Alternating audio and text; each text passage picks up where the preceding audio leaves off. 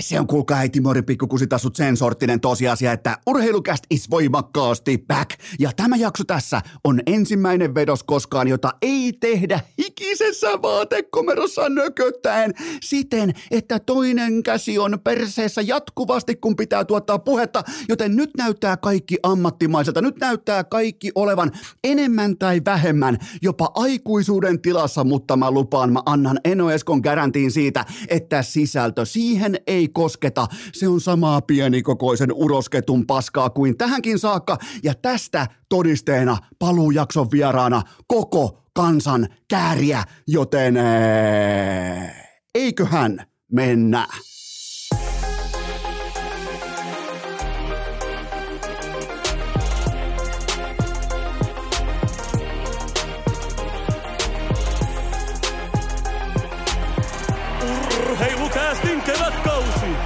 Salvoksen pihastudiossa Eno Esko, tuottaja Kope ja Pikku Taavetti.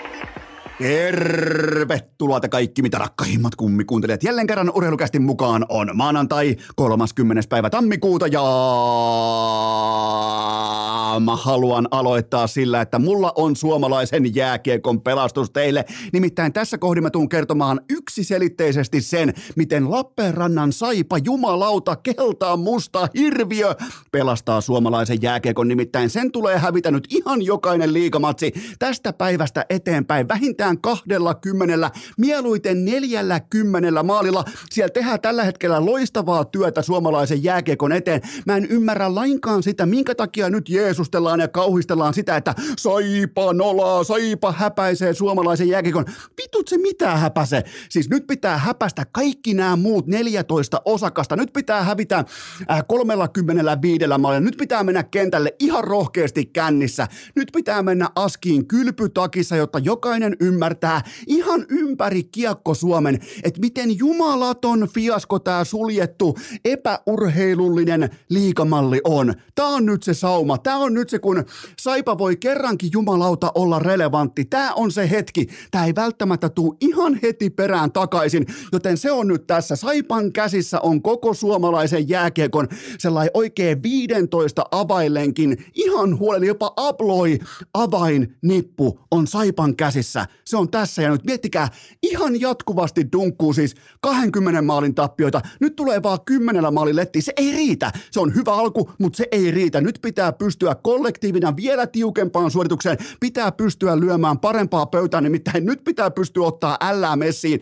vähintään 50 maalin erotuksilla, jotta kaikki nämä muut 14 osakasta häpäisee itsensä nimenomaan sen tiimoilta, koska heidän kollektiiviset yhtiökokouspäätöksensä sallii tämän saatanan häviämisen kulttuurin, luovuttamisen kulttuurin, perseilyn kulttuurin. Mikäli tästä ottaa mukaan urheilun sekä liiketoiminnan puolen, niin tämä on ihan avoin petos ja se on täysin sallittua. Sä toimit normaalin liiketoiminnan mm, parissa vastaavalla tavalla, miten Saipa toimii tällä hetkellä urheilun parissa, niin se on ihan suora petos. Sä oot, jumalauta, sä oot jossain, mikä helvetin Pohjois-Karjalan, Etelä-Karjalan äh, hovioikeudessa. Sä oot vastaamassa. Ja tässä sulle riittää, että sä ilma, ilmaannut paikalle. Menkää känni sinne kentälle, menkää kylpytakissa kentälle. Tehkää ihan mitä tahansa, mutta hävitkää kaikki pelit 20 maalin erotuksella, jotta ihan koko kiekko Suomi ymmärtää, mitä jumalatonta munin puhaltelua. Tämä uskomaton liikajärjestelmä, koska vihdoinkin ihmiset, pelaajat, paikoin jopa varmaan sivulauseissa äh, coachitkin uskaltaa puhua tästä asiasta. Ja Saipa näyttää nyt kaikille eteen, minkälaista arvotonta näytelmää tämä kaikki voi täysin luvallisestikin olla – Miettikää, me ollaan tässä tilanteessa, että Saipan häviäminen on ainoa neuvotteluvipu tässä koko asiassa. Joten nyt Saipalle, nyt, nyt pitkät puutuu, niin nyt niitä 25 maalin tappioita, jotta jokainen muu osakas pohtii, että jumalauta, nyt me vasta ollaan naurunalaisia, nyt me, me ollaan sallittu tämä, me ollaan äänestetty tämän kyseisen systeemin järjestelmän puolesta. Me ollaan haluttu sulkea urheilu pois urheilusta, joten Saipa, mä rukoilen teitä, perselkää koko rahan edestä. Siis laittakaa pelaajien vanhemmat kentälle, laittakaa jonkun vaikka vähämielinen veli sinne kentälle. Tehkää ihan mitä tahansa, kunhan häviätte mahdollisimman häpäisevällä tavalla. Se on tässä kohdin, se on kaiken A ja O, joten Saipa, kaikki avaimet, kaikki, koko aploinippu on nyt teidän käsissänne, mitä tulee suomalaisen jääkiekon pelastamiseen. Joten nyt voidaan virallisesti todeta, että urheilukäst is voimakkaasti back. Voidaan vaikka aloittaa yli kuukauden tauko. Viimeisin jakso 22. päivä joulukuuta viime vuonna ja yli kuukauden tauko. Toi jakso muuten toi Markkanen, Ika, Virkkunen, Hoffa on kaikkien aikojen kuunnelluin urheilukästin yksittäinen episodi, joten sitä kulutettiin, sitä kuunneltiin. Se oli, mitähän se olisi ollut Spotify-lista ykkösenä varmaan 14 päivää putkea tai joku ehkä 12 ja se pesi myös ne jaksot, mitkä tulee sen jälkeen, ihan siis suosittujakin podcasteja ja näin poispäin, joten tietyllä tapaa jopa vähän yllätti se, että miten laajalti tätä kyseistä jäähyväis vaatekomeron RIP-jaksoa kuunneltiin, mutta voidaan tauon tiimoilta. Mä teen teille nopean riikäpin siitä, että mitä tauolla tapahtui. Mun mielestä tässä kohdin on tahdikasta ja ryhdikasta aloittaa ehdottomasti tärkeimmästä. Tytskä ja pikkutaavetti voi erinomaisesti täällä himassa. Ja mä laulan täällä tälläkin hetkellä apina olen ja laulelen, tai sitten kitaraa soitan. Iloisesti musisoin, joka päivä soitella haluan. Joten mun hattu nousee tässä kohdin ilmaan kaikille niille äideille, kaikille varhaiskasvattajille, kaikille niille, jotka grindaa tämän arjen kanssa aivan täysin pyyteettömästi 24-7. Mä en enää ikinä tule käyttämään termiä. Mä oon teille todennäköisesti tästä jo aiemminkin todennut, mutta mä en tule ikinä enää käyttää termiä äitiysloma. Sitä ei enää löydy sanakirjasta. Sitä ei ole olemassakaan. Jos tämä on lomaa, mä en silloin halua tietää, mitä työnteko on. Herra Jumala, nämä, on sankareita, nämä mutsit ja varhaiskasvattajat ja kaikki, siis kaikki äh, fajat, jotka on vanhempain vapaalla ja, ja niin kuin louhii läpi tämän. Tämä on kovaa grindia, mutta se mikä on hienoa, niin alun kolliikki on sellainen äh, intistori, se on sellainen armeijamuisto enää kuin vitutti metässä. Onneksi toi pikku taavetti, se hymyilee, se nauraa, se kierii, pyörii. Tällä hetkellä, se, tällä hetkellä sen suosikkilaji on ehdottomasti paini, mutta yksin. Ottaa jatkuvasti itsestään puoli Nelson Johnsonia ja pyörähtää, sen jälkeen tulee äh, kopsaus päähän, sen jälkeen just söpöllä kahden sekunnin viiveellä se tajuaa, että hetkinen, tulikohan päähän pienen muksahdus tuosta pehmeästä äh, matosta, sen jälkeen pikku itku perää ja uudestaan sama ralli niin monta, ja, ja niin kuin ei tietenkään mitään CT tai mitään, äh, varmaan ensimmäinen cancel on tienattu tähän kevätkauteen, mutta mm, Tota on mahtavaa nyt seurata, kun siellä on niin paljon energiaa, intoa, hymyä, naurua. Kohton totta kai hampaat, itkua, unikoulu, mutta, mutta ehkä täälläkin vihdoin ollaan tietyllä tapaa löydetty sellainen vanhemmuudesta nauttiminen, sen alun No se on sellainen intistori.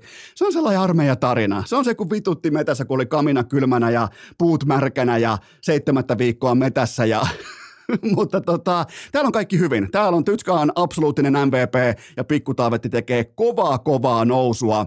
Ää, ihan tällä, sitä on oikeasti, se on, se on, siis, se on mieletöntä seurattavaa, koska ensinnäkin silloin, silloin podcastajan sielu, silloin koko ajan juttuja, se puhuu kuin faijassa, se ei käytä vielä oikeastaan mitään sanoja, oikeastaan mitään sanoja, mutta silloin helvetisti juttuja.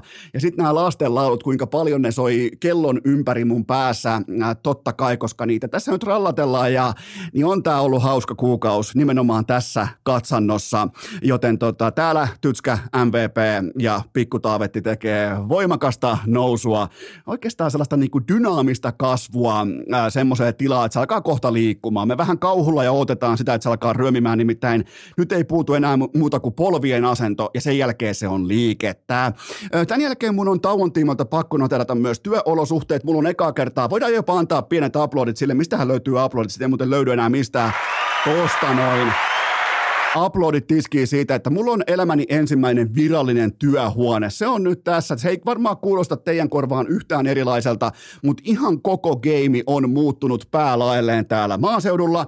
Tai sitten kun asuttiin vaikkapa Helsingissä tai missä tahansa, niin tässä on nyt kuitenkin 499 kertaa plus kaikki vierailut, niin on hiljennetty kämppä, hiljennetty talo. Mä en osaa lainkaan operoida, jos on mitään taustahälyä, melua, kävelyä, vauvan itkua, mitään, niin se kaikki menee ihan päin persettä, joten mm, äh, tästäkin tytskälle äh, pitkästä kärsivällisyydestä järjettömän kokoinen hatun nosto, mutta nyt se kaikki on ohi.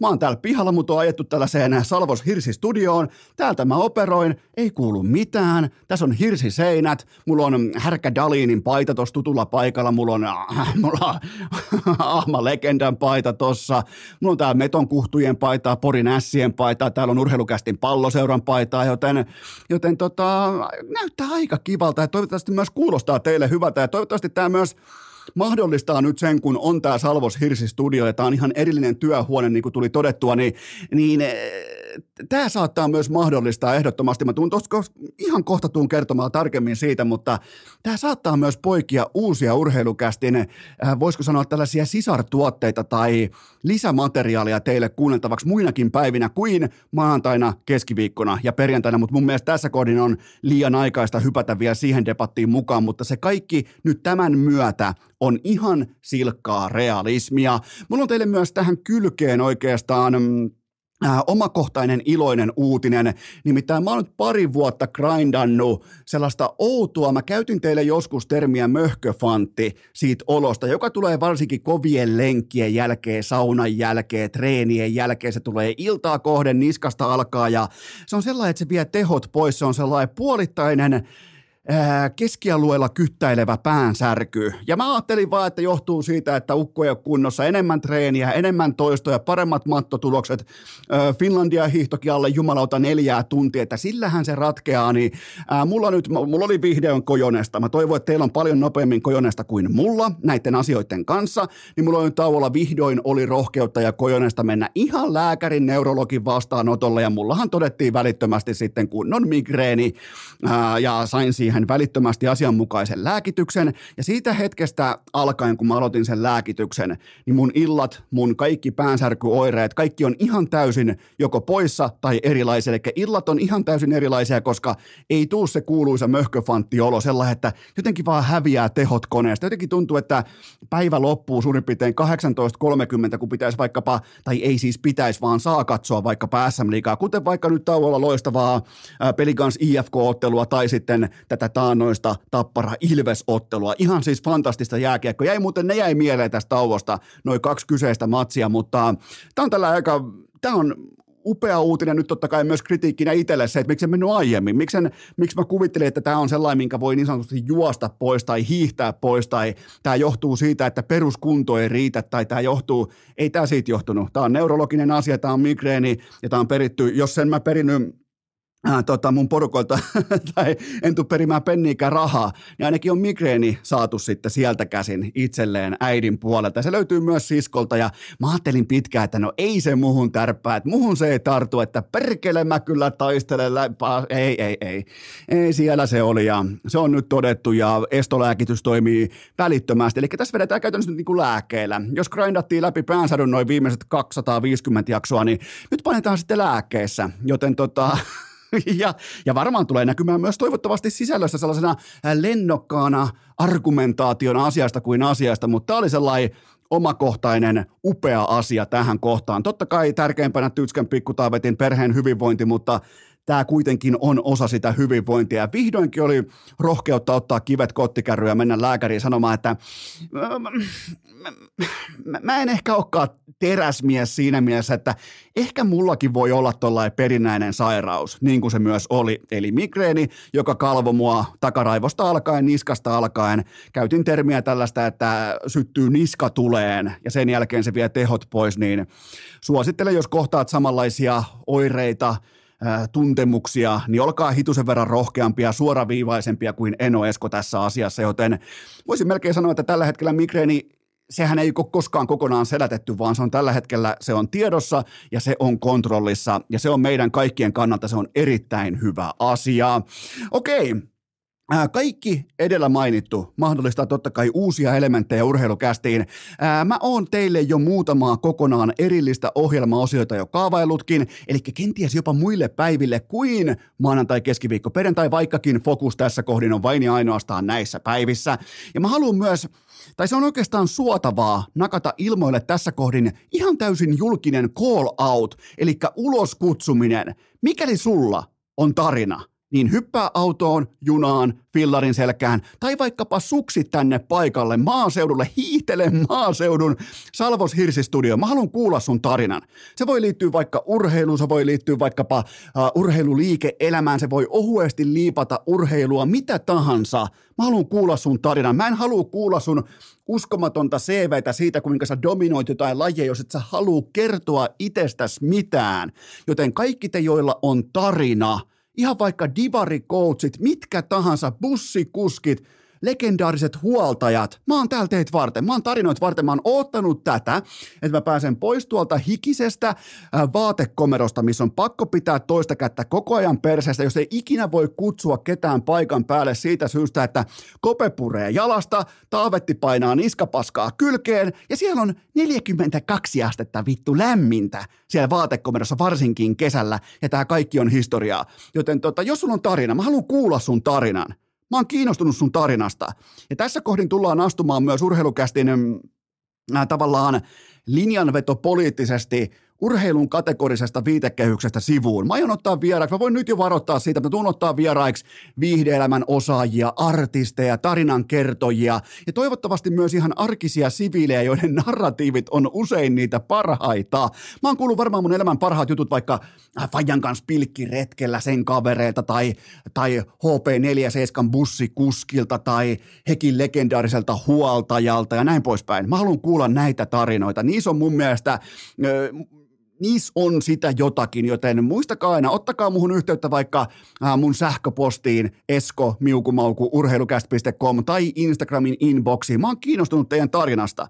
Täällä on ovi auki. Jos mä oon kiinnostunut sun tarinasta, mä avaan sen oven, sen jälkeen laitetaan luurit päähän ja puhutaan sitä. Kuten vaikka tässä jaksossa puhutaan käärien kanssa. Te voitte pohtia, että miten liittyy urheiluun. Kuunnelkaa, te ymmärrätte viihdebisnes on, toimii ihan tismälleen mentaalisesti samaa reittiä pitkin kuin äh, urheilubisnes ihan askel askelmalta. Ja se, mikä teille näyttäytyy tällä hetkellä paidattomana riehujana äh, kohti Euroviisuja menevänä artistina, niin kuunnelkaa se paska, minkä läpi se on tullut. Mä tiesin, mitä sille kuuluu, mä tiesin, miten, minkä läpi se on tullut, mä tiesin, mitä sille on kuullut aiemmin, joten se on hienoa, että Kääriä kertoo tämän rohkaisevan tarinansa tässä ja nyt urheilukästin kummikuuntelijoille. Ää, ja tässä loppusegmenttinä vielä samassa rytäkässä yleinen tarkkailuluokka-ilmoitus – kaikki te urheilujournalistit, nyt helvetin tarkkana, te ootte nimittäin armottoman silmäilyn alaisena. Mä vihellän poikki pelin sitten aivan täysin välittömästi. Huomastiko melkein jopa käänteinen sanajärjestys kuin ää, nosta virheen kädenmerkiksi ylös. Terveisiä vaan Poriin Mutaselle. Ää, niin on muuten loistava putoushaamu Köpi Kallio. On muuten, siinä on muuten löydetty, otetaan nopeasti Mutasta tähän väliin, koska siinä on löydetty liikunnan maikka, joka ensinnäkin kutsuu kaikkia sukunimellä, se on vahvuuden merkki, mutta huomaatte, miten Mutanen eli Köpi Kallio, väistää myös känseleitä, kun se yrittää aina puhua kovasta linjasta itsensä poliittisen korrektiuden pariin. Se on nerokas hahmo, eli Mutanen satakunnasta ehdottomasti jatkoon. Mutta siis, ää, rakkaat urheilujournalistit, Mä tuun viheltämään pelin poikki välittömästi, kun mä kuulen todennäköisesti tämän viikon aikana, että te aiotte nostaa EM-jäätanssin pari pronssin Lauri Markkasen edelle vuonna 2023. Jos te aiotte tehdä sen, voitte ilmoittautua suoraan mulle. Ihan, se on ihan sama kuin kävelin suoraan rehtorin kansliaan. Mä oon täällä teitä varten. Te, teistä yksikään ei sitten tule tekemään sitä. Ai jumalauta muuten Lauri Markkanen. Fanit ei ihan vielä täysin tietenkään ymmärrä tätä tasoa, mutta pelaajat sen sijaan, NBA-pelaajat, eli ne vertaiset pelaajat, supertähdet siellä parketilla, ne ymmärtää hitusen verran paremmin. Etukentän tähdistöstä neljänneksi eniten ääniä All-Star, nimenomaan pelaajien ääniä All-Star-otteluun – siitä on kuitenkin kyse. Miten sua arvostetaan vertaisten parissa? Ja Lauri Markkasen osake on tällä hetkellä, se on tulikuuma, se on kaunis, se on seksikäs, se on melkein yhtä uljas kuin hänen äh, kypärämäkeläinen pörrötukkansa. Kummalla on muuten hienompi pörrö tällä hetkellä, Kalle Rovanperällä vai Lauri Markkasella? No ihan se ja sama, koska Topi Raitanen on kumpaakin parempi urheilija, joten me voidaan tässä kohdin jo kuuluttaa maaseudun kivikirkossa Markkasen All-Star-valinta varmaksi. Se on varma, se on garanti, Eno Eskon garanti, ja siinä on myös rakkaat urheilujournalistit. Ihan siis, nyt voidaan laittaa kynät penaaliin. Nyt ei tarvi yhtään yliyrittää. Siinä on teidän vuoden urheilija 2023. Ihan sama, mitä muuta tapahtuu. Urheilukää! Mikähän helvetti siinä on, että ristolaisesta tuli tauon aikana maalintekijä ja kääriästä artisti. Tähän kohtaan mä vaadin kaikilta, siis aivan kaikilta, en ainoastaan urheilujournalisteilta, vaan myös rakkahilta kummikuuntelijoilta äärimmäistä tarkkuutta. Nimittäin nyt meillä on tiedossa vuoden urheilija 2023. Meillä on tästä eteenpäin tiedossa myös vuoden kahvi 2023 Kaffa Roasteri. Se on täällä, se on urheilukästin upousi kumppani. Tervetuloa messiin Kaffa Roasteri. Mä oon nyt suurin piirtein kahdeksan kuukautta etsinyt itselleni sitä oikeaa, ainoa oikeaa premium-kahvia ja se löytyy Helsingin punavuoresta ja mulla on teille alennus. Mulla on teille, mä lyön kivet kottikärryyn siinä määrin, että mä luotan Kaffa Roasterin laatuun niin pohjattomasti, että mulla on teille 25 pinnan alennus. Meet osoitteeseen kaffaroasteri.fi ja käytät koodia, legendaarista koodia urheilu, saat 25 pinnaa alennusta ihan mistä tahansa kahvista. Ota testiin, etsi oikeeta, ota vaikka vähän laajempi kattaus sieltä. Nimittäin tämä on sitä jumalten nektaria. Tämä on sitä, kun sä otat kaffaroosteria heti aamuun, sä oot ytimessä. Sä oot, sä oot ihan business classissa välittömästi. Nyt pois sieltä karjavaunusta ja vähän sitä parempaa, varsinkin jos anoppi tulee kyllä. Sä keität kaffaroosterit siihen, se ihmettyy, että jahas, jahas, tämä kyseinen herra ansaitsee minun tyttäreni käden. Joten siitä on kyse. Ala kääntymään säkin kohti premium kahvia. Meillä joka ikinen aamu tehdään Äh, Kaffaroosterin tehdään nimenomaan äh, jauheesta, ihan normaali suotinkahvi, ja päivällä herkutellaan kahvikoneen voimin, sitten tehdään itse pavut, ne jauhetaan, ja siitä sitten otetaan kipposelliset sitä hyvää ainoaa oikeaa kaffaroosteria, joten muistakaa koodi urheilu, ja osoite on kaffaroosteri.fi. Menkää vaikka katsomaan Spotifyn jaksoesittely tai meikäläisen IG-story nyt maanantaina. 25 pinnaa alennusta te ette saa sitä mistään muualta. Se koodi on urheilu ja osoite on kaffaroasteri.fi ja tarjous on voimassa vain tämän viikon. Muistakaa koodi urheilu ja osoite on kaffaroasteri.fi. Tähän kylkee myös toinen huippunopea kaupallinen tiedote, sen tarjoaa Pipo Lätkä Rukalla se nimenomaan se eksklusiivisen ainoa oikea. Oikeastaan kun sä mietit Pipo Lätkää, sulle tulee välittömästi mieleen Rukan Mäkimontun klassikko, tulee se näkymä, tulee kukka Kukkula, tulee juhannuskallion valot, kaikki se lumimäärä, joten pipolätkä pelataan tasan vuoden kuluttua ja aikaisen linnun etu. Mitä tulee tiketteihin, mitä tulee pääsykuponkeihin, se päättyy nyt tiistai-iltana. Eli sä ehdit mukaan vielä miinus 30 euron alehintaan ylivoimaisesti vuoden upein ja lämmin henkisin tapahtuma. Ja tämä ei ole osa mainosta, tämä on faktaa, tämä ei ole mielipidettä. Tuo on about ainoa julkinen paikka, missä Eno Esko viihtyy aidosti. Tuolle ei tarvi esittää, tuolle ei jumalalta tarvi koko aikaa olla mm, tarkkana sen tiimoilta, että no kukahan tulee pyytää mitäkin ja mitä hän tapahtuu seuraavaksi. Toi on siis oikeasti, toi on fa- ja siitä muuten kiitos kaikille pipolatka pelaajille. Te sen teette te sen tunnelman sinne tuotte, joten tulkaa messiin pelaamaan. Tuolla on joku jopa 130 joukkuetta ilmoittautunut ensi vuoden turnaukseen. Lyödään 250 joukkuetta rikki. Ja muistakaa tämä miinus 30 euron etu. Se loppuu nyt tiistai-iltaan ja tuskin kansa on vieläkään unohtanut Eno Eskon hattutemppua Mäkimontun klassikossa. Joten nyt sitä porukkaa kasaan ja nimeä listaan miinus 30 euroa tiistai-iltaan saakka osoitteessa pipolätkä.fi. Urheilukääst! Yhtä sekaisin kuin selänteen sähkölasku. Ai jumalauta, kun ei tekisi yhtään mieli flexata, mutta silti on pakko todeta, eikä ainoastaan ylpeyttä äänessä, vaan myös rintakaarella. Ja mä tiedän, että osa ottaa teistä tämän prassailuna, mutta Eno Eskola ekaa kertaa ikinä podcast-ammattilaisena on käytössä raitista ja tuoretta ilmaa Ai herra jestas, äskeinen 18 minuutin suora haulikkoammunta-segmentti vanhassa vaatekomerossa. Tässä kohdin olisi ihan mykistävät jutilat kainaloissa. Olisi sellainen virkkustyyppinen ää, darrahiki, tropiikkihiki pitkin poskipäitä. Nyt ei ole yhtikäs mitään, koska täällä on ilmalämpöpumppu, täällä on ilmanvaihtoa, täällä on jokaisen lähtö ja mikä tärkeintä täällä ulkorakennuksessa, täällä on lämpötilojen goat, eli 17 astetta, 18 liikaa liikaa, 16 liian vähän, 17 goat. Se on just eikä melkein. Tässä ollaan. Olisiko tämä aina voinut olla tällaista mä en kysy, kansa kysyy, koska aikoinaan vaatekomerossa, vielä lyhyesti vaatekomerosta, niin puhuma, niin jos otetaan vielä ihan keskeisesti kiinni vaikka kevät- ja kesäkaudesta, niin useimmiten siinä kävi sillä tavalla, että kun mä menin sinne vaatekomeroon tekemään teille jaksoa, niin mä näytin Kimmo Porttilalta. Kun mä tulin sieltä pois, mä näytin kerta toisensa jälkeen Jari Porttilalta, joten siinä on se erotus. Tämä on siis, tämä on ihan liian hyvä. Tämä on, mä voin nyt myöntää, että tämä on liian hyvä,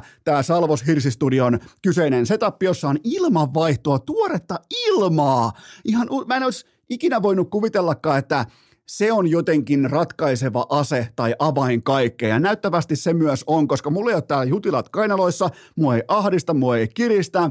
Tämä saattaa mennä myös liian helpoksi. Tulkaa hakemaan mut helvettiin täältä, jos menee liian helpoksi. Mutta muistakaa myös se, että hikipanta.fi, meinas nimittäin äsken jäädä sanomatta, hikipanta.fi, sieltä oluttuoppeja, oikeastaan kolpakkoja. Mä heitän ne nyt ekana tähän 500 jakson kunniaksi teille. Otetaan, otetaan yhteisesti, juot sitten normikaljaa, holitonta, mitä tahansa. Ot otetaan yhteiset bisset tälle yhteiselle matkalle, menkää hakemaan olut kolpakot. Ne on oikeastaan aika hienot ja siinä kylissäkin lukee, että onko tämä käynyt keltään pois. Joten menkää osoitteeseen hikipanta.fi, on nimittäin komeita, koska aina kun mä teen jaksoa, mun vesi on tällaisessa... Mm, saksalaisessa HBn jättimäisessä kolpakossa. Siinä on mulla kylmää vettä, joten tota, äh, mä oon nyt tehnyt teille kolpakkoja. Menkää tsekkaamaan ne osoitteeseen hikipanta.fi. Joten nyt raittiin ilman kunniaksi teiltä rakkaat kummikuuntilet säännöstellen muutamia kysymyksiä pöytään, koska mä aion säästää teidän pohdintoja myös äh, keskiviikon ikan perkuulautaan, perjantain jaksoon ja näin poispäin, joten mä en tyhjennä koko pankkia, mutta nyt kuitenkin teiltä rakkaat kummikuuntelijat ensimmäinen pohdinta lavetille. Joko olet täynnä NHLn tähdistöviikonlopun energiaa, oliko Sassa Barkovin kutsu ansaittu? äh, siis äh, NHLn tähdistöottelu, se on absoluuttinen häpäisy. Mua hävettää jokaisen oikean tähtipelaajan puolesta, joka joutuu sinne heittomerkeissä näyttämään taitojaan. Se on siis, kukaan ei voita. Ei fanit, ei seurat, ei NHL. Tämä on siis ihan täydellinen pohjanoteraus. Tämä on jatkuva rengastulipalo, johon kukaan ei saa minkään näköistä otetta sammuttamisen tiimoilta. Siellä on kaikki saatanan Clayton Kellerit ja Kevin Heisit teotoroimassa, ja NHL ei ole vieläkään nähnyt sitä, mitä me fanit, meistä jokainen ymmärtää ja sisäistää. Tämä halveeraa tähdistöstatuksen arvoa. Mä muistan vielä ne ajat. Mä muistan vielä, kun oli itä vastaan länsi. Mä muistan sen ajan, kun tehtiin vaikka Pinnakle korttisarjoja siitä, että ketkä ansaitsee sen paikkansa tähdistöottelussa. Siis sillähän on ihan jumalaton arvo parhaimmillaan. NHL olisi oivallinen, täsmällinen sauma tehdä NBAt. Siellä on ihan oikeasti tähdistö paikalla.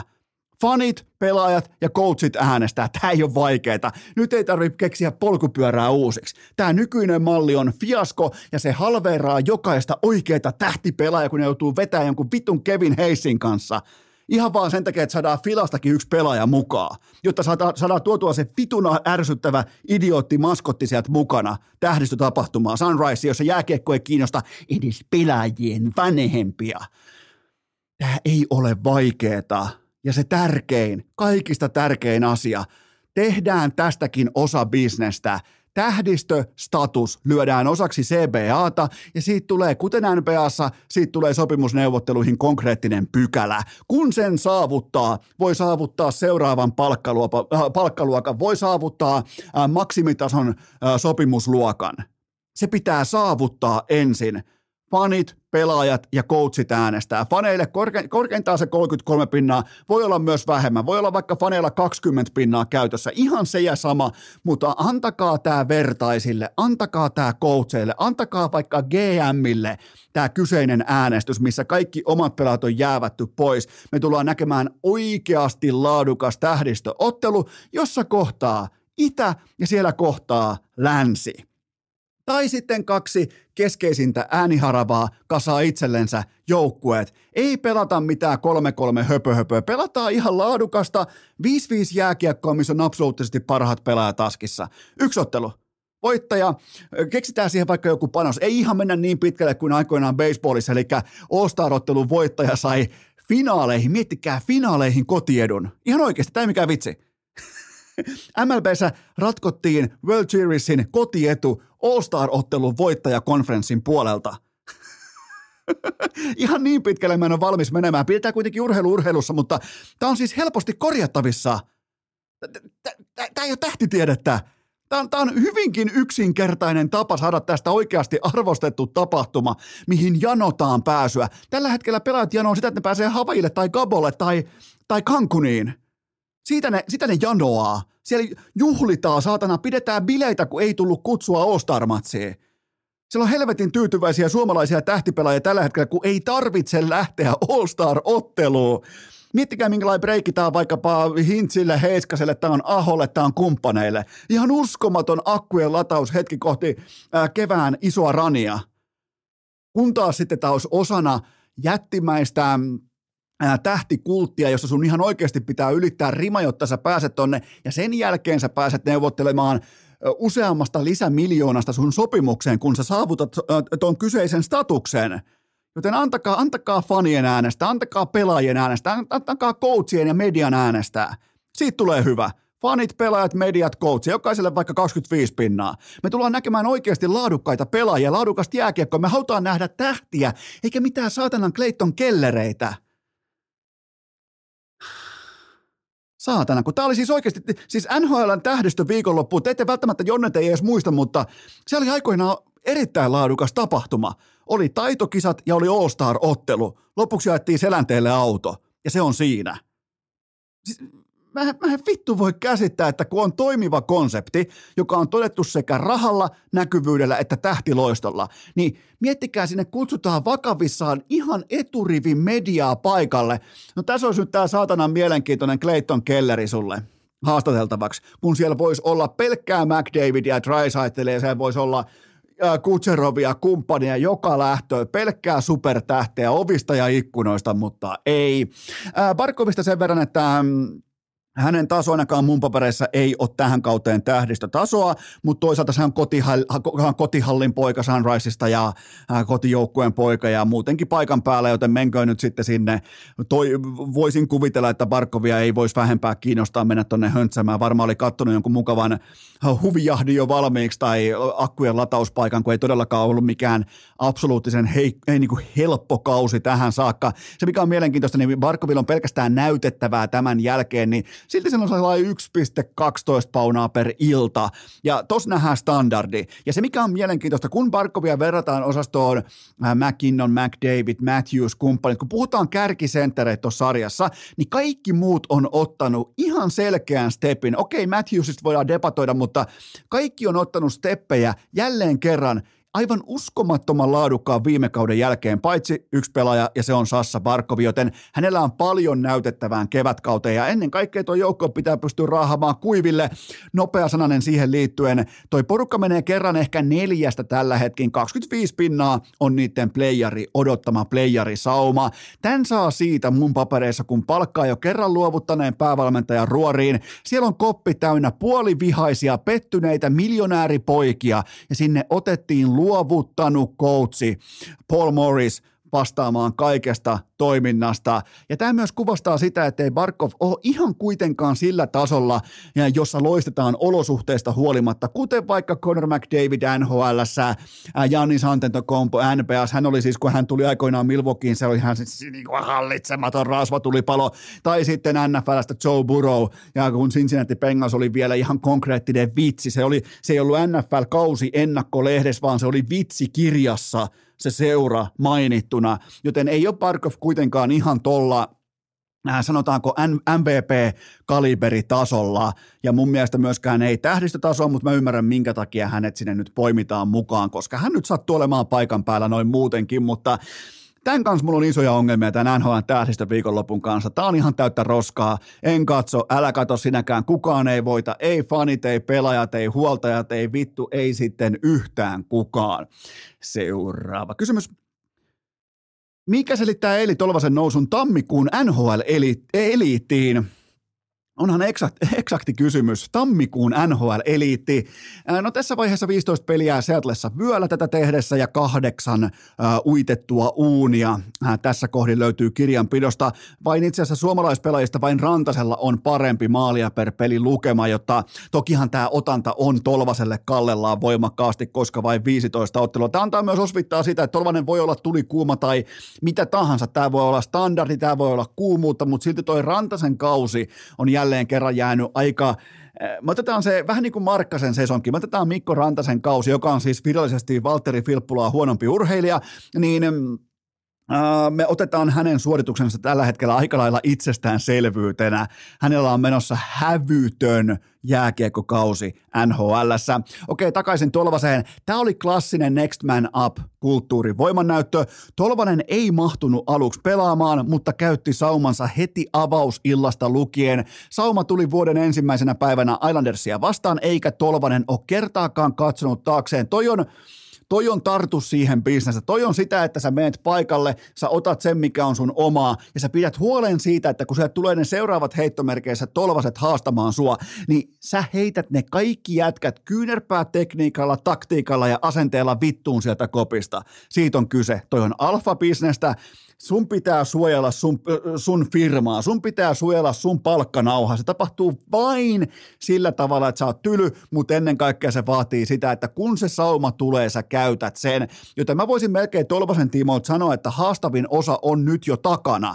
Nimittäin tällä lähi-CVllä ei välttämättä ollut, ja mä ymmärrän sen, minkä takia sitä ei laitettukaan välittömästi kokoonpanoon, koska Seattle voitti, ja se oli ennen kaikkea tasapainoinen porukka. Sitten tulee ensimmäinen viba, välittömästi Tol Tolvanen sisään ja se ottaa sen sauman ja nyt joku muu katsoo sieltä ihan tolvasaan tätä toimintaa, että jumalauta, se tuli, se otti omansa ja se ei anna sitä pois. Ja se mikä on Seatlessa muutenkin mielenkiintoista, kun se tulee Next Man Up-tyyppisesti ukkoa lisää askiin, niin nehän ei tule vaan selviytymään. Ne tulee pelaamaan. Mun mielestä kärkiopetus tässä on se, että Tolvanen uskals siinä kohdin käyttää saumansa, kykeni siihen. Nyt ei tarvi jossitella, että no kyllä minäkin olisin voinut NHL. Ei, ei, ei mitään jossittelua. Tällä hetkellä hän pelaa ykkösketjussa, koska hän käytti sen sauman. Siitä on kyse. Ja tämä on jättimäinen musta silmä Nashvillen talentin kehitysosastolle. Päävalmentaja John Heinzia oikeastaan niin kuin mukaan lukien, tai oikeastaan hänet vielä erikseen mainiten tässä kokonaisuudessa. Ja, ja mä sanoin teille, kun mä, mä Meillä oli tämä topikkina Ikan perkuulaudessa tuossa syyskaudella, tai oikeastaan ennen joulua. Meillä oli tämä aiheena. Mä sanoin, että kovin haaste tulee olemaan se, että mahtuuko Tolvanen näyttämään, mahtuuko Tolvanen pelaamaan. Nyt on se haaste selätetty. Ja nyt, on, nyt pelataan jo talon rahoilla. Nyt on heittomerkeissä, kuulostaa ehkä vähän irvokkaalta tai käänteis, äh, niin kuin loogisesti käänteiseltä, mutta nyt on paljon helpompaa. Nyt ei tarvitse koko aikaa todistaa tai ei tarvitse murtautua, vaan – nyt voi olla omilla vahvuuksillaan Eeli Tolvanen, vaikka se sanotaanko talentti, äh, kokonaisuus tai se iso siivilä, se on aika kapea verrattuna kilpailuun, mutta silti sitten löytyy pari sellaista asetta, millä se pystyy oman palkkansa kuittaamaan nimenomaan NHLstä, eikä Sveitsistä tai jostain muualta. Se tekee eron nimenomaan Eeli Tolvasen ja vaikkapa muutaman muun suomalaispelaajan välille, joille koittaa maitojuna tämän kauden jälkeen. Seuraava kysymys. Millä mielin luit viikonlopun Jonas Donskoi uutisia? No tämä on totta kai tämä on todella harmillista ja surullista ja nythän niinku toiveet ja rukoukset ja ajatukset on lähinnä perheen isä Donskoin täyden arkikunnan parissa. Jääkiekosta voidaan puhua sitten sivulauseessa tai ammattiasioista voidaan puhua sitten paremmalla ajalla, mutta toivottavasti näin arjen tasolla kaikki menee parempaa suuntaan ja kaikki palautuu tismalleen ennalleen, koska toi on mahtava kaveri, toi on mahtava perheen, niin toi on uskomattoman hieno aviomies, joten sinne kaikkea parasta, sinne pelkästään kaikkia lämpimiä ajatuksia tolle perheelle ja, ja tämähän johtuu siis siitä, että Donskoi, Donskoi koskaan ei ollut kaukalon paras luistelija tai vahvin jätkä tai nopein vikkelä kääntyjä tai mitään. Se on oikeastaan aika, sanotaanko vaatimattomalla talenttipaketilla se on noussut ihan kirkkaimman tu, äh, huipun tuntumaan. Se johtuu siitä, että hän menee ahtaisiin väleihin ja hän pysyy kiekossa aina viimeiseen sadas, äh, sadasosaan saakka. Hän uittaa sitä taklaavaa vastustajaa puoleensa, jotta hän voi tehdä joukkuetoverilleen pelin ja tämä, t- tämä hyvin sanotaanko joukkueelle omistautunut pelitapa, se on, se on aiheuttanut myös sen, että siellä on vastustaja taklannut päähän, osa on tullut ihan tarkoituksella, osa on tullut vahingossa, joka tapauksessa on tullut päähän taklauksia ja, ja osalle niistä ei voi yhtään mitään. Ihan sama, miten olisit pelannut nuo tilanteet, niin sä et vaan voi, tämä on osa Donskon jääkiekkoa on se, että hän menee ahtaisiin väleihin. Hän, hän uittaa taklaavaa pelaajaa itsensä kiinni, jotta syntyy tilaa. Hän on tehnyt sitä aina, ja tämä on äärimmäisen valitettavaa. Et, et hän on luonut sillä sen edun tonne ihan huipulle saakka. Ja tämä on todella valitettavaa, ja, ja tuota, toivottavasti siellä on niin arjen tasolla äh, kaikki kääntyy parhain päin, ja onkin jo menossa parempaan suuntaan ja näin poispäin, mutta jääkiekosta voidaan puhua sitten äh, paremmalla ajalla. Seuraava kysymys.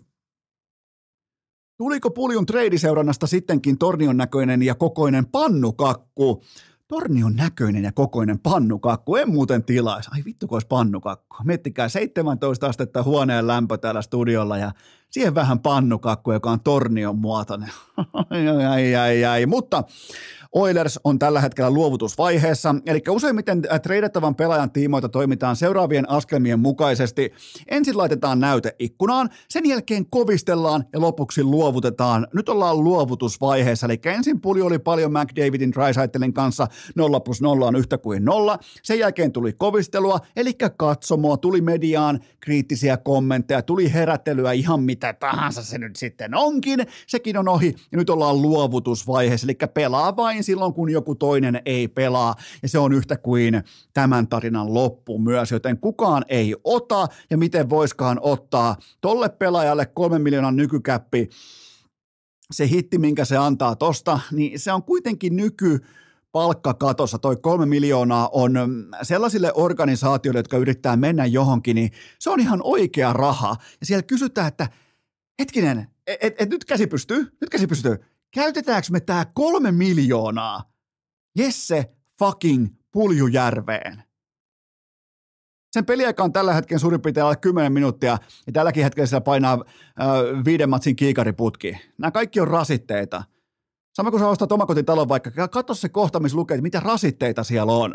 Joten mä pidän todellisena ihmeenä, mikäli pulju kasaa itsensä vielä tästä NHL-tason profiilipelaajaksi, jolla on roolinsa mukaisia töitä, eli ihan oikeasti merkitystä joukkueelleen.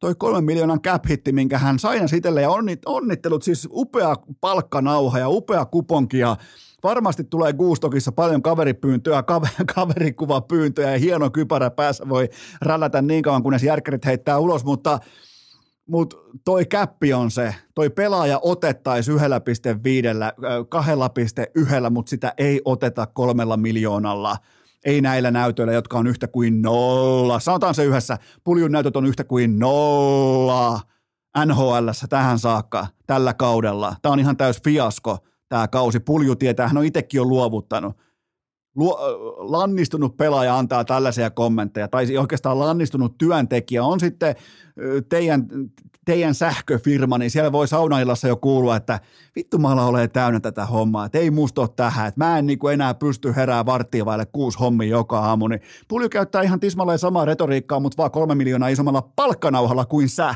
Ja molemmat teistä on luovuttanut.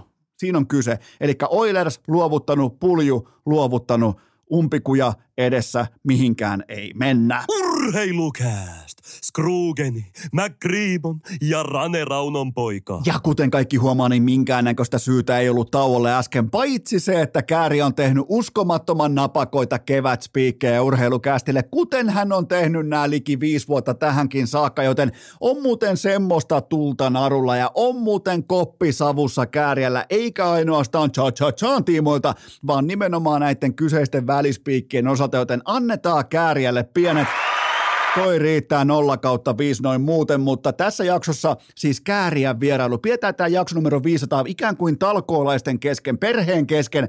Hän kertoo koskettavan, hän kertoo rohkean tarinansa. On nimittäin sitten jokaiseen lähtöön tapahtumia. Te ette tiedä tätä puolta kääriästä, joka nyt on sitten yhtäkkiä se koko kansan kääriä. Mutta nyt kuitenkin teiltä seuraava kysymys tiskiin.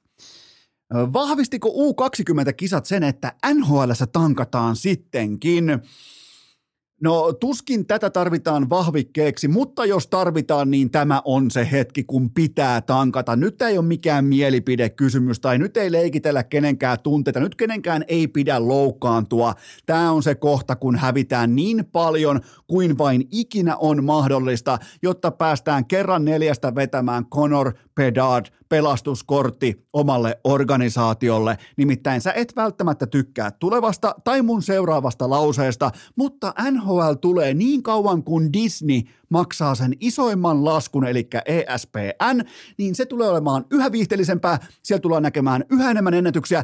Amerikkalainen, mä voin sanoa tämän kuiskaten, amerikkalainen läskipersekuluttaja, se rakastaa ennätyksiä, se rakastaa pisteennätyksiä, pisteseurantoja, kaikkea tällaista, mitä mukamas ei ole koskaan aiemmin tehty. Se alkaa yhtäkkiä ostaa sitä tuotetta, josta, jo, jo, josta tuntuu, että kaikki puhuu nyt, vaikka ei kukaan puhu siellä NHLstä, NHLstä absoluuttisesti ei kukaan, niin siellä tulee sellainen tunne, että nyt tapahtuu jotakin suurta, kuten vaikka McDavidin tiimoilta ja näin poispäin. Ja on se sitten millä tahansa sääntödopingilla, pelitapa dopingin se tapahtuu, niin tästä tulee yhä viihteellisempää, tästä tulee yhä maalirikkaampaa, tässä tulee varsinkin runkosarjan tasolla Äh, jos sä oot maalivahti, huonoja uutisia, sun tunteeseen ei kiinnosta ketään. Sun GAA tulee olemaan siellä jossain kolmen tuntumassa kohta, elä sen kanssa, tienaa miljoonas, pie turpaskiin, lähde pois ja torju niitä Stanley Cuppeja. Siinä on mun ohjeet kaikille maalivahdeille.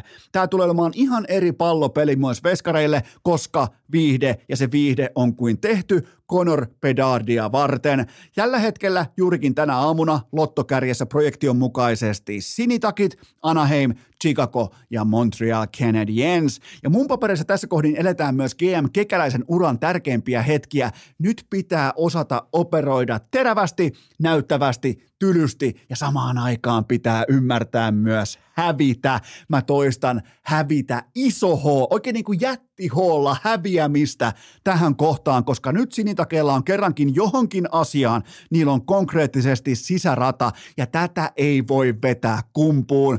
Nyt pitää ottaa ennen trade deadlinea, joka on suurin piirtein kuukauden kuluttua, nyt pitää ottaa iso sentteri-sotti ja antaa melkein mitä tahansa vaihdossa. Miettikääpä jotain äh, Bo Horvattia tähän kohtaan, tähän roskistulipaloon, pikkukatsannossa, pienessä kehyksessä, ei minkäännäköistä järkeä kellekään, ei pelaajalle, ei organisaatiolle.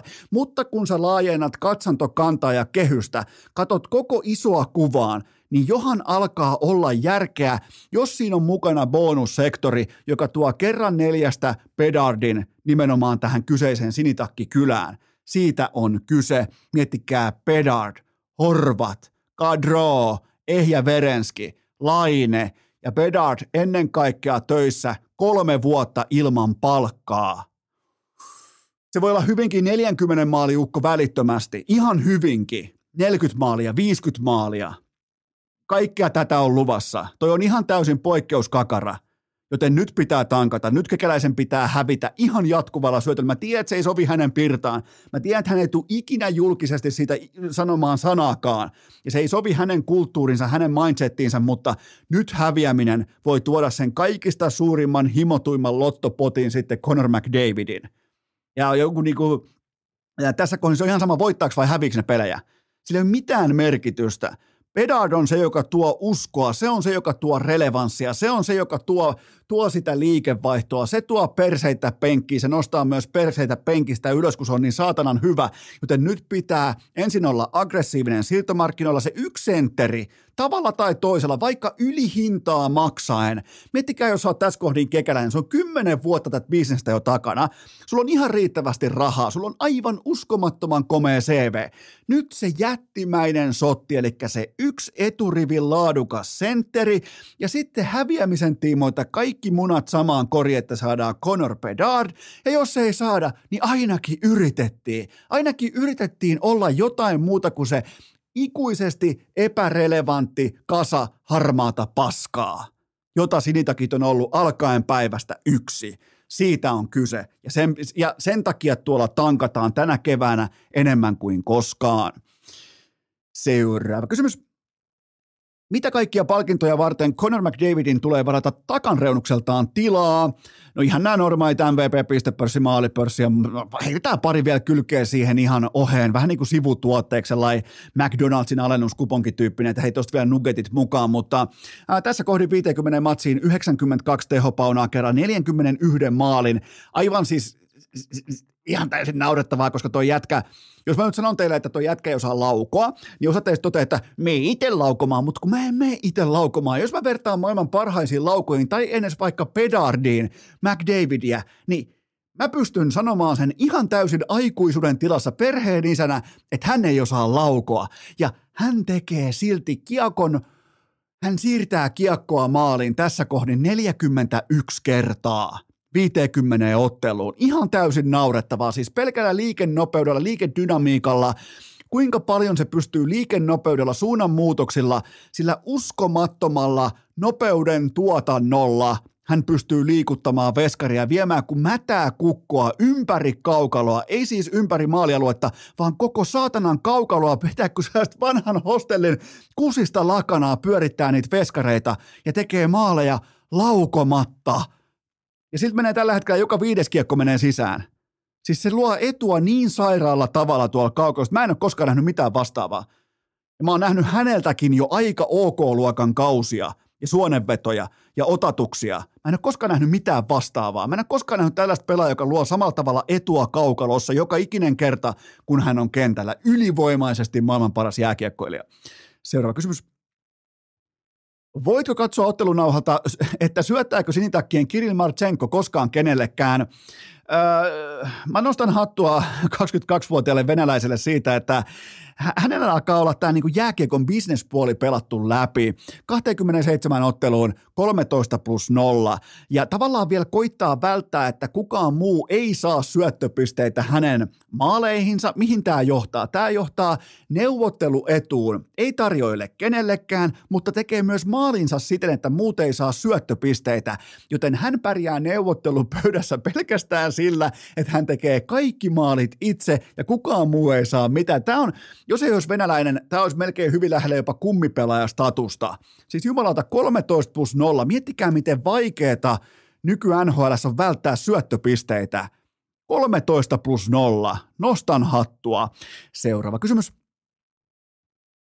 Olet alleviivannut, miten annat arvoa kokonaisvaltaisen pelaamisen GAR-tilastolle, niin voitko kertoa, kuka siellä on kärjet? No haistan nyt vittu. Mä arvasin, että ei jumalauta. Mä tiesin, että tämä on tulossa. Mä, tie, mä sen verran hyvin mä tunnen teidät, että mä tiesin, että tämä puukko odottaa mua jonkin kulman takana nyt, kun mä tiedän, kuka siellä Gar mun ykköstilaston kärjessä on. Siellä on Jack Hughes. Ja mä oon tämän asian kanssa tehnyt rauhani jo aiemmin. Eikö se pelkästään tämän asian takia mä olin kuukauden sivussa, niin mä tein rauhaa sen kanssa, että Jack Hughes saattaa olla tällä hetkellä koko NHL top kolme jääkiekkoilija. Siis äh, Hughes on edunluoja, joka loukkaa aikuisen miehen, kuten vaikka minun tunteita tuolla kaukalossa jatkuvasti. Siis pul- mä otan tässä kohdin pulinat pois ja L mukaan. Yksi NHLn parhaista pelaajista juuri nyt, ja Devils saa rakennettua voimatalon hänen ympärille, koska toi sopimus, se on nyt jo ryöstö. se ei oikein kunnolla vielä potkassu sisään, se on nyt jo ryöstö.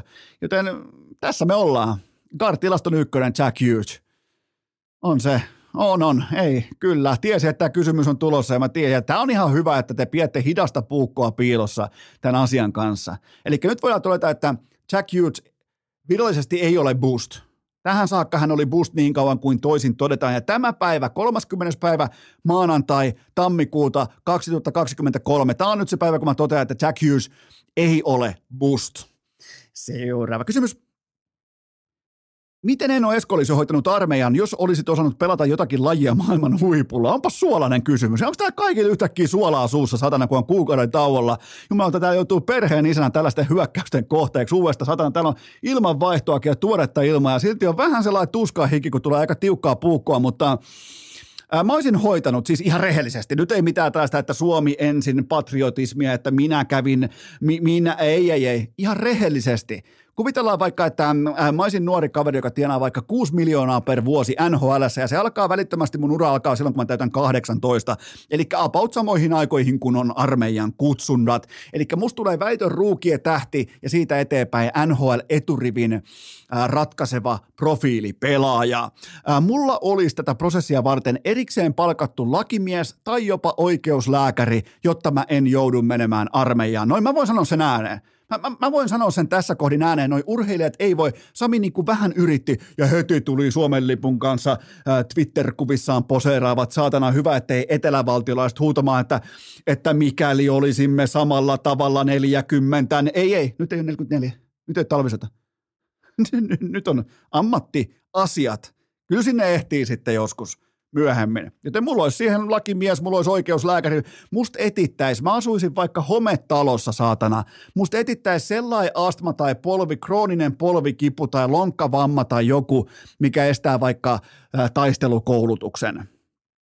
Siitä on kyse. Tuolla on helvetisti muuten vapautuksen sana, että tällaisia niin vempas, vempasotilaita löytyy urheilumaailman huipulta. Se on muuten jännä juttu, että se, että armeijassa ei pysty operoimaan, mutta silti pystyy omassa lajissaan menemään ihan terävimmälle huipulle, niin niitä on yllättävän paljon.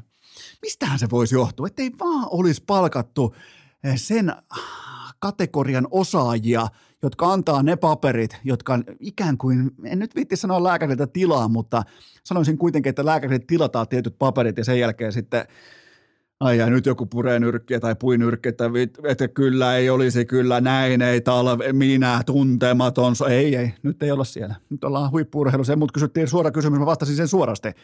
Seuraava kysymys.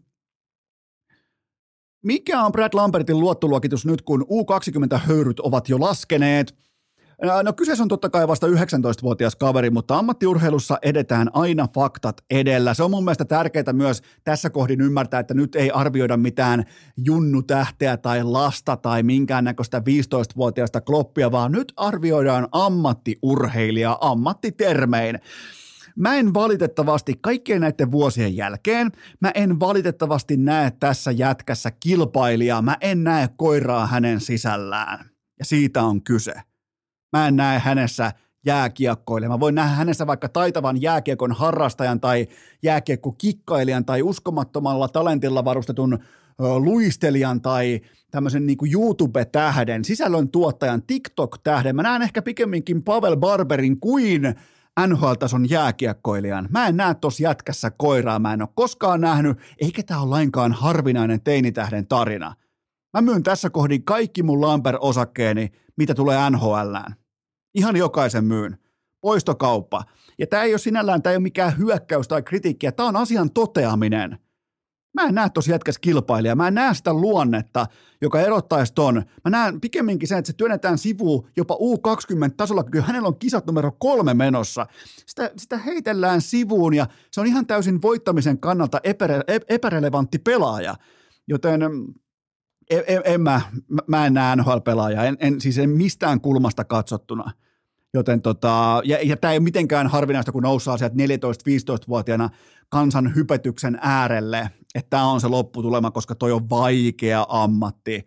Ammattiurheilu on ihan uskomattoman hankalaa. Ensin olla se teinitähti ja sen jälkeen vielä lunastaa. Se on siis se on ehkä se vaikein reitti kohti huippua, mutta tässä jätkässä ei ole koiraa ja mä en osta. Sen takia mä myyn mun kaikki Lambert-osakkeet. Mitä tulee NHL? Voi tulla erittäinkin laadukas vaikka Euroopan tason pelaaja, voi olla joskus vaikka Leijonille öö, kultaa tuova pelaaja, kuten vaikka Kasperi Kapanen. Siitä ei ole kyse, vaan kyse on siitä, pystytkö sä grindaamaan 82 peli plus playerit merkittävässä kiekollisessa plusmerkkisessä roolissa NHL. Ja mun vastaus on se, että ei pysty. Seuraava kysymys. Onko Härkä Dalinin Norris peräti lukko, mikäli hän raahaa puhvelit tosi peleihin? Mä oon valmis tähän debattiin, mikäli kyseinen ikään kuin alaraja toteutuu. Mun mielestä on tärkeää, että nämä MVP-luokan pelaajat arvioidaan nimenomaan alaraja poliittisesti siten, että on, ollaanko playereissa vai ei. Eli kun puhutaan Hard Trophysta, Norriksesta, muutamasta muusta pokaalista. Öö, Buffalo on tällä hetkellä juuri ja juuri vedenpinnan päällä. Tästä tulee muuten hieno playoff race idässä kerrankin. Me ei tiedetä, miten se tulee päättymään, joten tämä on hyvä asia NHLn kannalta.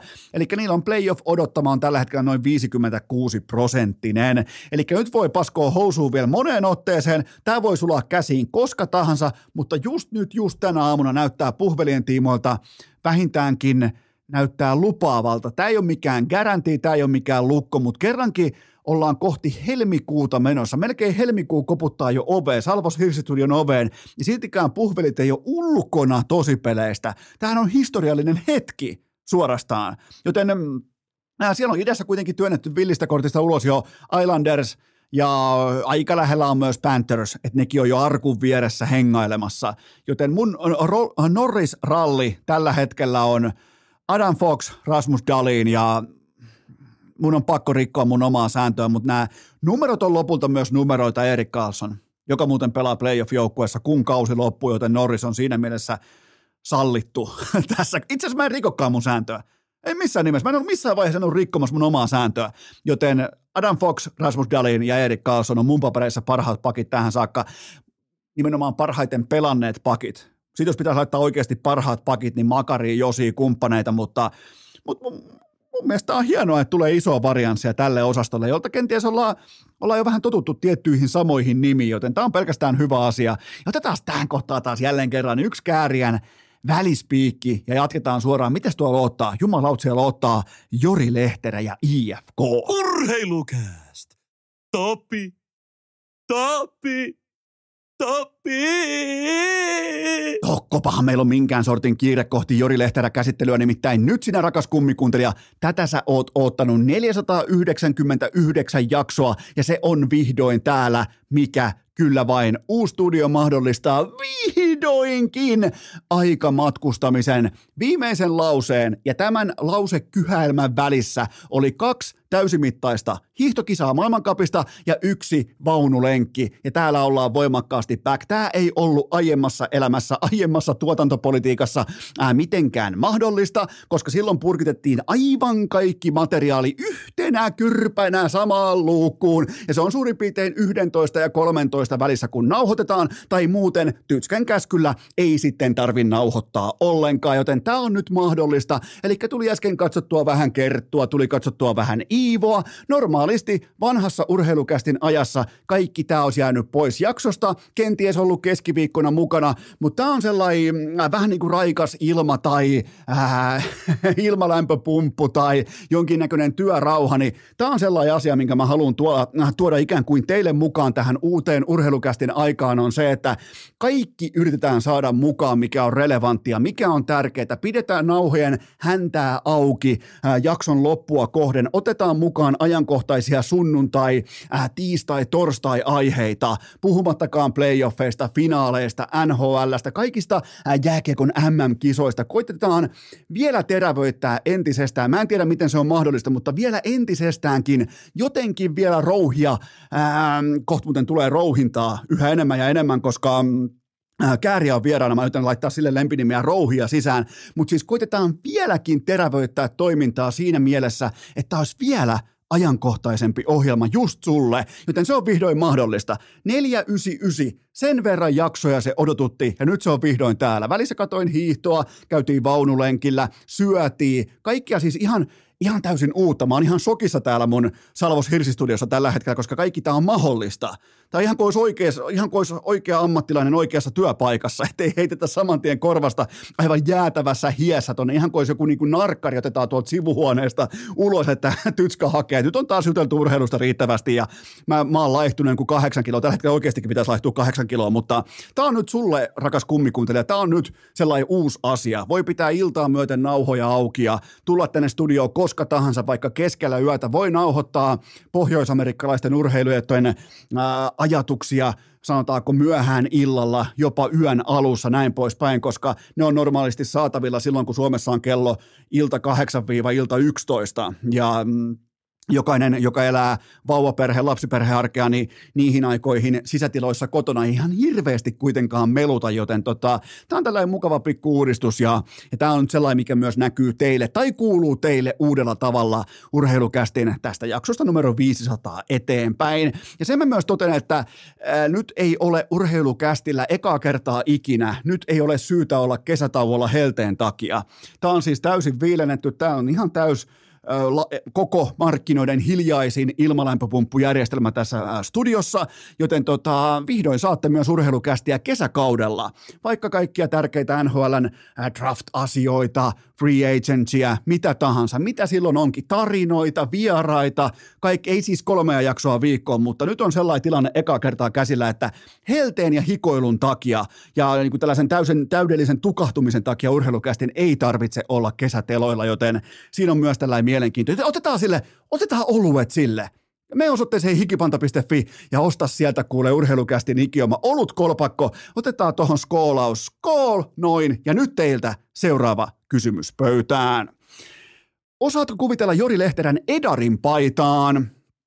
No kyllähän se hitusen verran täytyy myöntää, että se totuttelua vaatii, mutta ja mä oon siihen aika lailla valmis, mä ymmärrän sen tismalleen, että minkä takia IFK maksaa, on valmis maksamaan todennäköisesti orastavaa ylihintaa Lehterän palveluksista. Hän on relevantti, hän on supertähti, hän on viihdyttävä, hän on kassamagneetti, hän on organisaation kasvot. Ja se on siinä. Hän aina tapahtuu, kun tulee kiekkolapaa, aina tapahtuu, kun tulee mikrofoni naaman eteen. Ja se on silloin laadukas franchise-pelaaja ja semmoiselle pitääkin maksaa, koska jos mä nyt sulta kysyn ihan suoraan, vedän oikein, tiedätkö, tiukan ässän hihasta, että mainitse mulle yksi IFK-pelaaja, joka ei ole Ilari Melart. Noin, sä reputit tämän testin, koska siellä ei ole yhtään relevanttia pelaajaa, siellä ei yhtään mielenkiintoista yksilöä, siellä ei ole yhtään sellaista, jonka sä saisit kiinni, että hei, tuon muuten tiedän, että yhtään sellaista, niin kuin sanotaanko koko kansan tuntemaa kiekkosukunimeä ei ole siinä joukkueessa. Jos sieltä otetaan Ilari Melart pois, joka hänkin kenties on kannuksensa hankkinut kymmenisen vuotta sitten äh, kyseenalaisin keinoin, mutta joka tapauksessa hän on brändi, hän on tunnettu sukunimi, niin ehdottomasti IFK tarvitsee jotakin tällaista. Ja nyt mua kiinnostaa, tämä on siis Timo, äh, Timo Kunnarin Iltalehden skuuppi nimenomaan, että Jori Lehterä siirtyy äh, Helsingin IFK. Ja mua, mua niin kuin te tiedätte, Mua kiinnostaa aina se, että miksi tämä vuodettiin, minkä takia tämä painettiin mediaan, minkä takia tämä kuiskuteltiin Timo Kunnarin korvaan ja nimenomaan Iltalehteen. Ja mulla alkoi välittömästi aivot ruksuttaa, että kuka hyötyy siitä, että tällainen uutinen tulee ulos ennen aikojaan? Mikä on se taho, joka hyötyy tästä eniten? Tämä on aina helppoa matematiikkaa, vaatii jo ihan ripauksen verran loogista päättelykykyä, että mikä on se taho, joka hyötyy siitä eniten? Muistakaa, toimittajat keskimäärin ei kaiva yhtikäs mitään. Ne vuodetaan ihan suoraan lapaan ja kaikki voittaa joka ikinen kerta. Pelaaja voittaa, pelaajan agentti voittaa, useimmiten seura voittaa. Se tuo, vaikka äh, tällä hetkellä voi tuoda vaikka IFK-faneille voi tuoda uskoa se ja toi, voi tuo, tuo tietyllä tapaa niin kuin, äh, uskottavuutta koko organisaatiota kohtaa se, että on tällainen huhu edes ulkona tai uutinen ulkona. Siinä voittaa ihan kaikki, viihde, business, fanit, kaikki voittaa, kun näitä vuodetaan. Mä en ymmärrä, minkä takia toimittajat joutuu sen kultaisen journalistisen puhelimen kanssa esiintymään julkisuudessa, että että minä kaivan näitä. Et, et sä kaiva, se agentti soittaa tai tekstaa sulle ja, ja siihen perustuu, se on, se on osa bisnestä. Ja, ja sä saat siitä klikkejä, sä teet työtä, agentti tekee työtään, parantaa pelaajansa positiota markkinassa ja näin. Ei, ei, ei, ei meidän tarvi olla niin helvetin jotenkin ammattiylpeitä jonkun skuupin kanssa. Ollaan nyt ihan aikuisia ihmisiä tämän asian. Mä, mä oon tästä kohta viisi vuotta paasannut, että miten tämä oikeasti menee. Miten agentit tarjoaa uutisia suoraan lapaan, koska se hyödyttää heidän asiakastaan. Ei ne ikinä kertoisi tällaisia asioita. Ei koskaan, jos ei siitä olisi asiakkaalle jotakin hyötyä.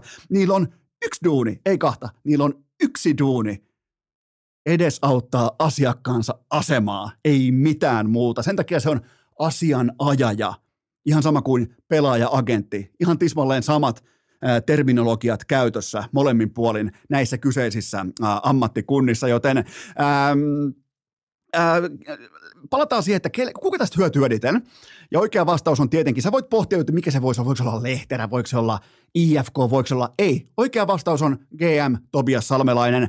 Ää, Salmelainen saa tällä jo aikaisen statementin pöytään, että IFKssa ollaan tosissaan ja minä minä tässä, mä olen se dealmaker, joten se on tietenkin GM Tobias Salmelainen, joka lähettää aikaisen ikään kuin statementin ulos, että hei, IFK on täällä Me, me ollaan iso paha punainen, me haetaan se koko SM Liikan puhuttavin pelaaja. Toi on meidän ykkössentteri, me lähdetään kasaamaan tähän ja minä tässä, Topias Salmelainen, mä olen se isojen sopimuksien tekijä.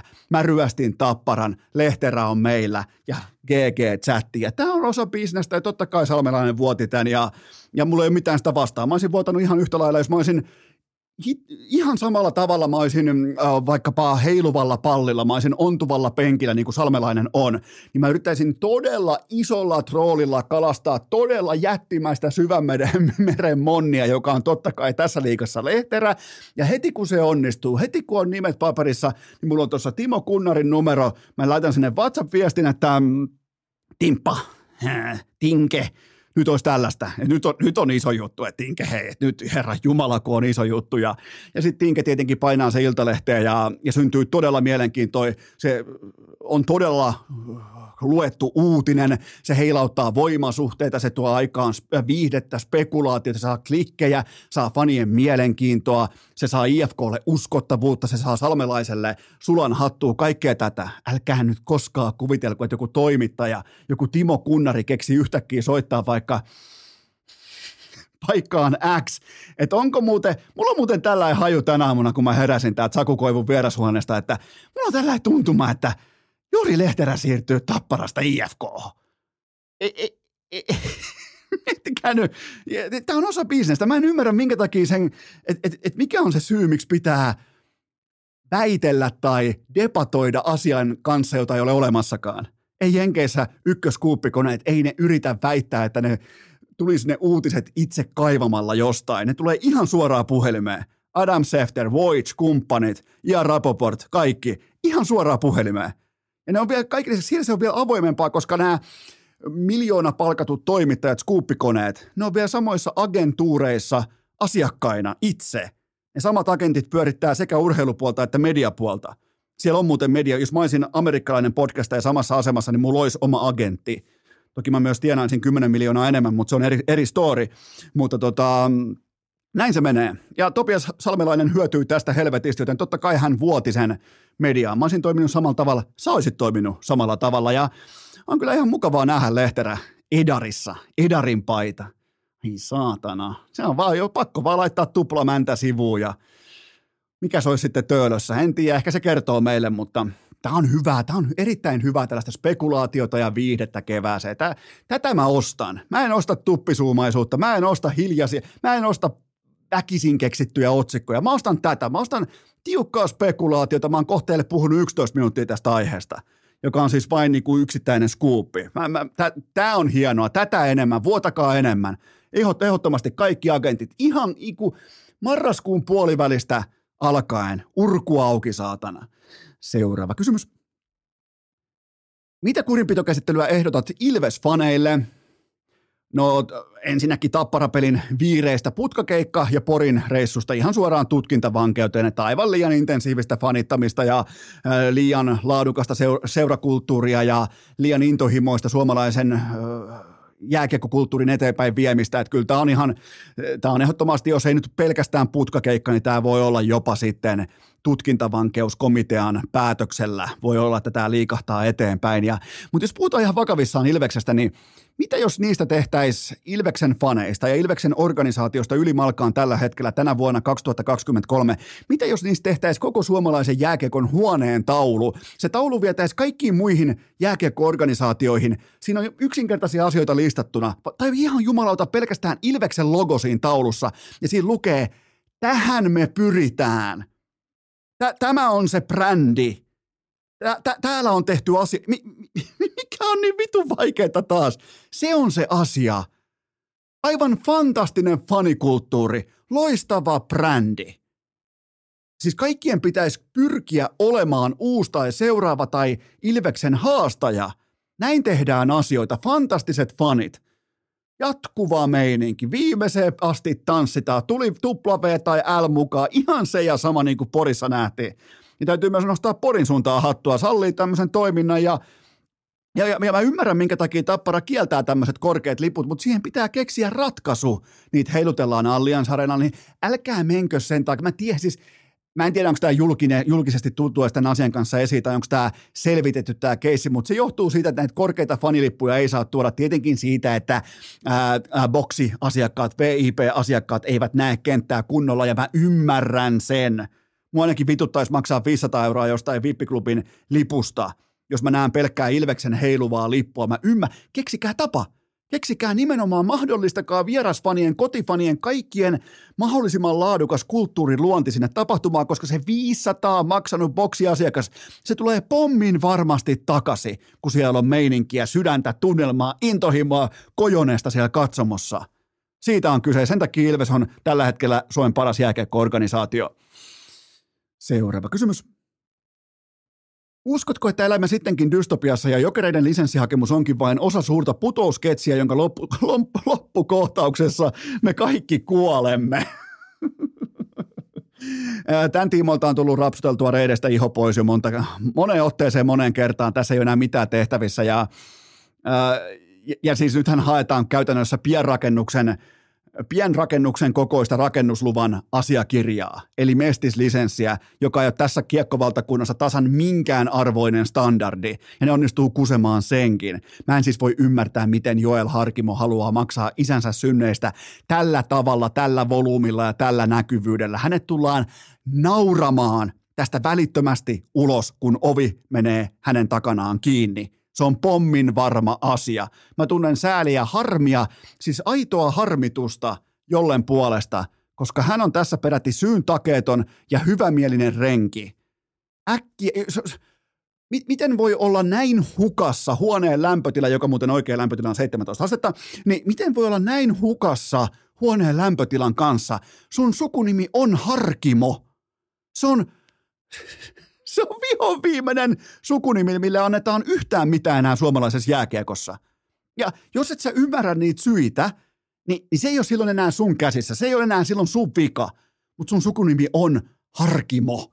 Jos se olisi vaikka Hussi, tämä voisi olla eri kuvio, eri tilanne. Sä voisit kusettaa jotain jostain, ja sä et edes yritä kusettaa, vaan sä oot vilpittömästi auttamassa.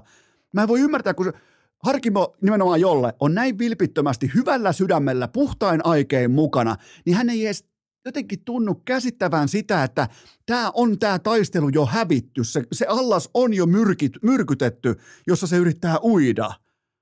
Miten, miten voi olla näin hukassa tällaisen yksinkertaisen tosiasian kanssa – Mä, mä, tunnen, mä tunnen sääliä ja harmia jolleen puolesta. Ja tää on ihan täys fiasko tää koko jokeri. Tää on, siis ei herran jumala. Mä sentään perustin mun yhtiön aikoinaan silleen, että me tehtiin mun rakkaan ystävän kanssa, me tehtiin yhtiön perustusasiakirjat, lähetettiin se kaupparekisteri ää, tota, hakemus sisään. Sen jälkeen mentiin Blackdooriin Helsingin Iso-Robertin kadulla ja mulla oli reppu mukana. Vedettiin sen verran tuhti juuri, että mä hävitin sen repun sinne baariin. Mun firma oli yötä myöten siellä baarissa – joka on tätä, tätä, tätä nykyään vielä ihan ok firma, niin sen ensimmäisen yönsä tämä kyseinen yritys vietti siellä Blackdoorin tiskin alla repussa. Siellä oli kaikki perustusasiakirjat, siellä oli firman ainoa tietokone, ihan kaikki. Ja sekin meni jumalauta paremmin kuin jokereiden perustaminen ja sen saaminen jollain tavalla edes vittu mestikseen. Mä voin ilmoittaa koska tahansa urheilukästin palloseuran mestikseen. Mestis ei ole minkään arvoinen titteli tai standardi suomalaisessa urheilussa. Ja se ei ole mun mielipide. Se on se, miten suomalainen jääkiekko on Mestiksen aseman asemoinut nimenomaan. Kattokaa sitä. Se on ihan heittele jätetty kakara. Jokerit ei vittu pääse sinne. Seuraava kysymys. Mikä selittää Kalle Rovanperän putoamisen peräti viidenneksi vuoden urheilija-äänestyksessä? No urheilutoimittajat ei koskaan puntaroi pelkästään merittejä, vaan ta, muistakaa aina se, Tämä on myös suosiokilpailu. Kalle Rovanperä ei ole mitenkään järin helposti saavutettavissa, eikä hän ole, miten sen kauniisti sanoisi, hän ei ole aina järkyttävän kiinnostunut kotimaisen median ehdotuksista. Muistakaa, että vuoden urheilija-äänestys on samalla myös eräänlainen kuittivihkotason läpikäynti. Ja, ja tällä kertaa Kalle Rovanperän ei kiitos vastaukset maksoi hänelle pidon pidon ääniä. Tässä kun taas samaan aikaan jotkut muut urheilijat voi olla jatkuvasti saatavilla, voi olla kaikkiin juttukeikkoihin saatavilla, niin kuin todennäköisesti kannattaa ollakin, ellei sä ole miljonääri rallikuski, rallin maailmanmestari. Silloin välttämättä sä voit sanoa, että e, en mä mihinkään ole tulossa. Niin muistakaa, tämä on myös tämä on suosiokilpailu. Ja oikea järjestys, jos laittaa tämän ihan kovan urheilumerittien kautta jättää tämän tavallaan tämän kupongin vielä kerran sisään, niin oikea järjestyshän oli totta kai Iivo, Lauri, Kalle, Topi, Vilma ja muut. Ja jotenkin tuntuu, että tänä vuonna tai oikeastaan korjaa viime vuonna urheilutoimittajilta äh, meni äh, niin kuin EM-kullan erottaminen kansainvälisestä eliittitasosta, niin se oli jotenkin, ja mä ymmärrän sen, se oli ihan täysin liian vaikea, jopa utopistinen rasti näille toimittajille. Yhtäkkiä EM-kulta, ja kohta varmaan jäätanssin EM-pari pronssi yhtä lailla, niin muistakaa, siinä on se sana, siinä on ne kaksi kirjainta, EM. Sitten on erikseen vaikka MM, sitten on vielä olympia – EM-kulta, eikä mitään pois Topilta tai Vilmalta, ei tietenkään, mahtavia suorituksia, mutta me nähtiin Oregonissa jo, me nähtiin jo kansainvälistä huippua vastaan. Niin, mä en voi ymmärtää, miten nämä urheilutoimittajat yhtäkkiä EM-kisoista, että tuolla menee maailman kärki. Kuka missään vaiheessa Vilma tai Topi on yrittänyt edes esittää, että toi olisi se absoluuttinen maailman kärki.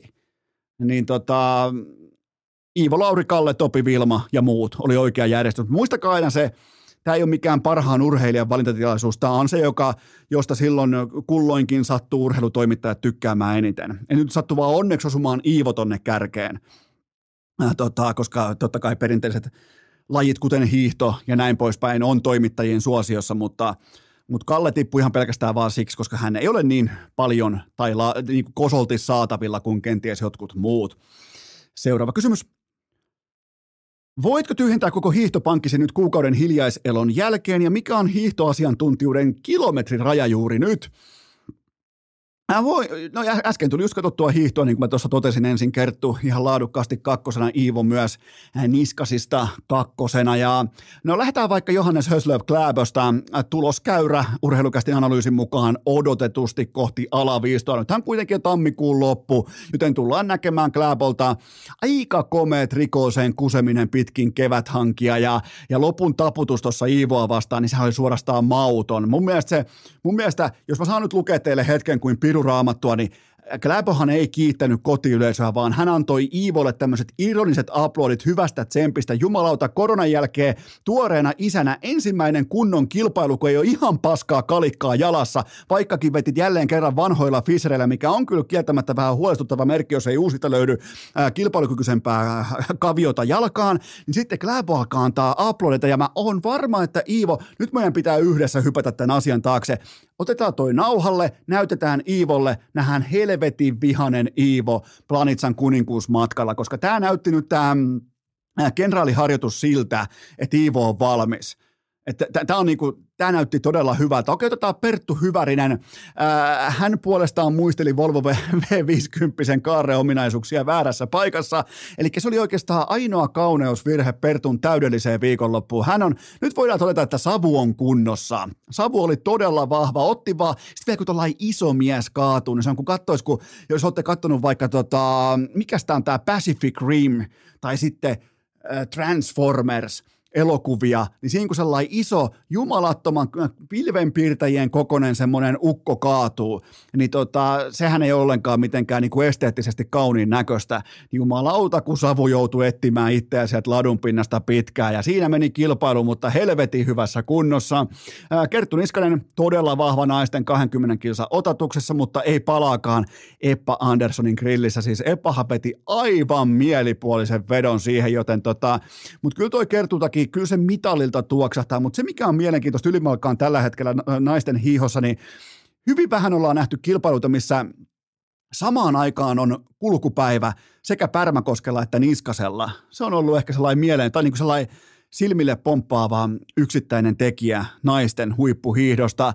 Ja kyllähän tämä Iivon paluu vielä kerran todettava, että paluu oikeiden hiihtomatkujen pariin niin olihan tämä myrskyvaroitus planitsaa silmällä pitäen.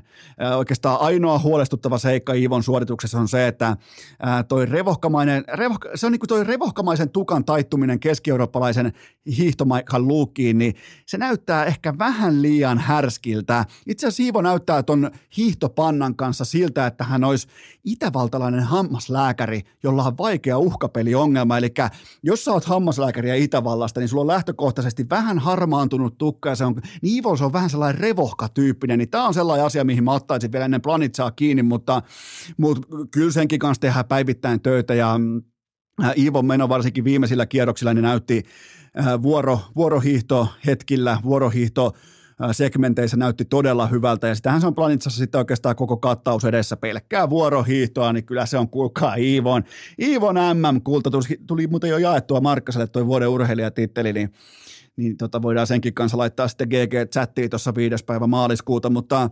erityismainintoja Risen SM-kulta ja muutenkin Risen paluu kotimaisen sprintin huipulle. Se, mä, mä, mä uskallan sanoa näin, että suomalainen yksilöurheilu voi paremmin kuin, kun Rise on iskussa Rise voittaa ja Rise on nimenomaan TV-kameroiden edessä. Se on, se on jotenkin, sä et voi olla rakastamatta Ristomatti Hakolaa.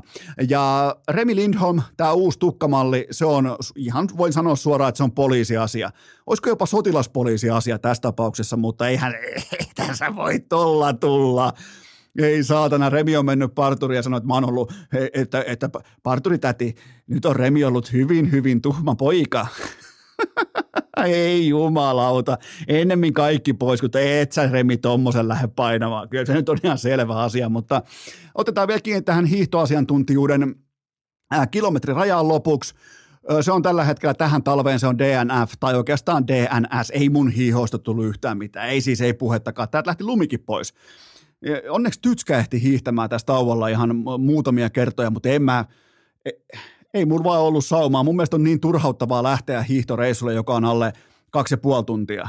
Niin tota, täältä lähti lumikin pois. Se, se vaan ilmoitti, kun samaan aikaan kun tauko alkoi, niin oikeastaan niin lumi ilmoitti, että ei muuta kuin soitellaan ensi talvena, niin, niin tämä meni tämä mä voin nyt jo ilmoittaa, että mun hiihtokausi on ihan täyssä. On ohikausi, tätä ei ollut olemassakaan ja tätä ei myöskään noterata. Seuraava viimeinen kysymys. Joko olet löytänyt urheilukästin kummiurheilijan tälle vuodelle? Öö, mä en etsi tai löydä yksin mitään. Tämä tehdään yhdessä. Meidän yhteiskokonaispotti on 5000 euroa. Se olisi ollut 10 tonnia, jos mä olisin jaksanut tähän ihan hitusen verran nyt edes satsata, mutta kun jotenkin tuntuu tyhmältä osallistua näihin vaaleihin tai näihin kaaloihin, jos ei tule siinä – niin kuin äänestysaika ikkuna, se ei tule yhtään jaksoa ulos tai kun ei kuitenkaan jaksa missään. Mä tein yhden IG-storin tämän asian tiimoilta ja se riitti nyt sitten sijaa kaksi ja siitä ei tule euroakaan, joten tota, tämä olisi tullut aika helposti himaa, jos me oltaisiin nyt ihan niin jaksettu edes vähän alusta katsoa tätä hommaa, mutta ei se haittaa mitään. Tämä tuo selkeyttä. Meillä on viiden tonnin ää, urheilijakassa, me saadaan sillä yksi. Nyt ei tarvitse alkaa miettiä kahta. Lähdetään satsaamaan yhteen. Sellaiselle, jolle tällainen viisi, viisi tonnia voisi olla ihan oikea raha. Nyt ei siis etitä mitään Iivoa tai Lauria tai Kallea, vaan nyt etsitään jo, eikä edes Topia. Sillä menee pelkästään viisi tonnia ton viiksien huoltamiseen, mutta lähdetään yhdessä etsiä sellaista urheilijaa, jolle tämä voisi tuoda ihan oikeasti merkitystä sesonkiin, kauteen, valmistautumiseen, huoltoon, palautumiseen, valmennukseen, mihin tahansa. Niin tota, eikä meillä ole mihinkään kiire. Tämä on mulla tässä taseessa tämä raha. Se, siitä on maksettu verotkin jo valmiiksi ja, ja tota, tämä on tässä odottamassa tämä viisi kiloa. Joten tehdään tämä yhdessä, tehdään kaikessa rauhassa, etitään meille sellainen kummiurheilija, joka sitten ylpeänä kantaa urheilukästi värejä tuolla, missä sitten ikinä kantaakaan. Mutta tästä enemmän tuonempana äh, tähän kohtaan ihan pienimuotoinen tauko ja sen jälkeen sitten kääriä. Urheilukää! Yhtä uskottava kokonaisuus kuin Virkkusen takkaharrastus. Aivan tuota pikaa hypätäänkin sitten koko kansakunnan tunnetuimman pottatukan kiehtovaan tarinaan, mutta sitä ennen mulla on teille huippunopea kaupallinen tiedote ja sen tarjoaa Salvos.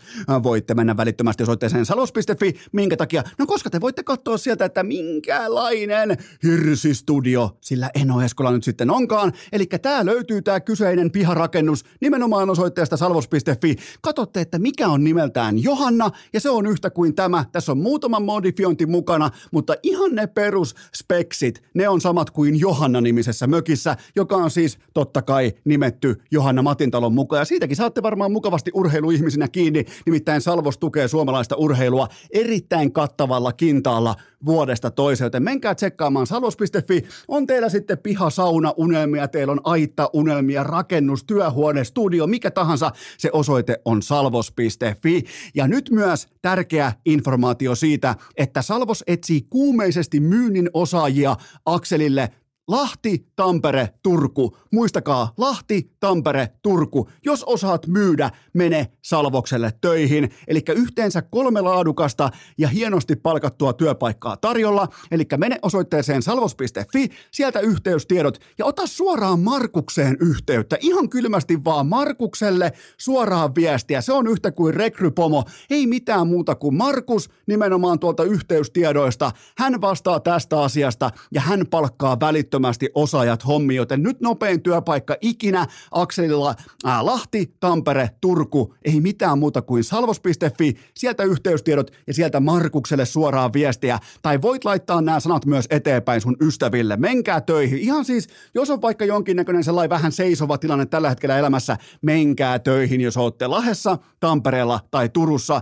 Salvos.fi, sieltä yhteystiedot ja Markukselle suoraan rekryviestiä. Hän ottaa teidät töihin, joten muistakaa salvos.fi.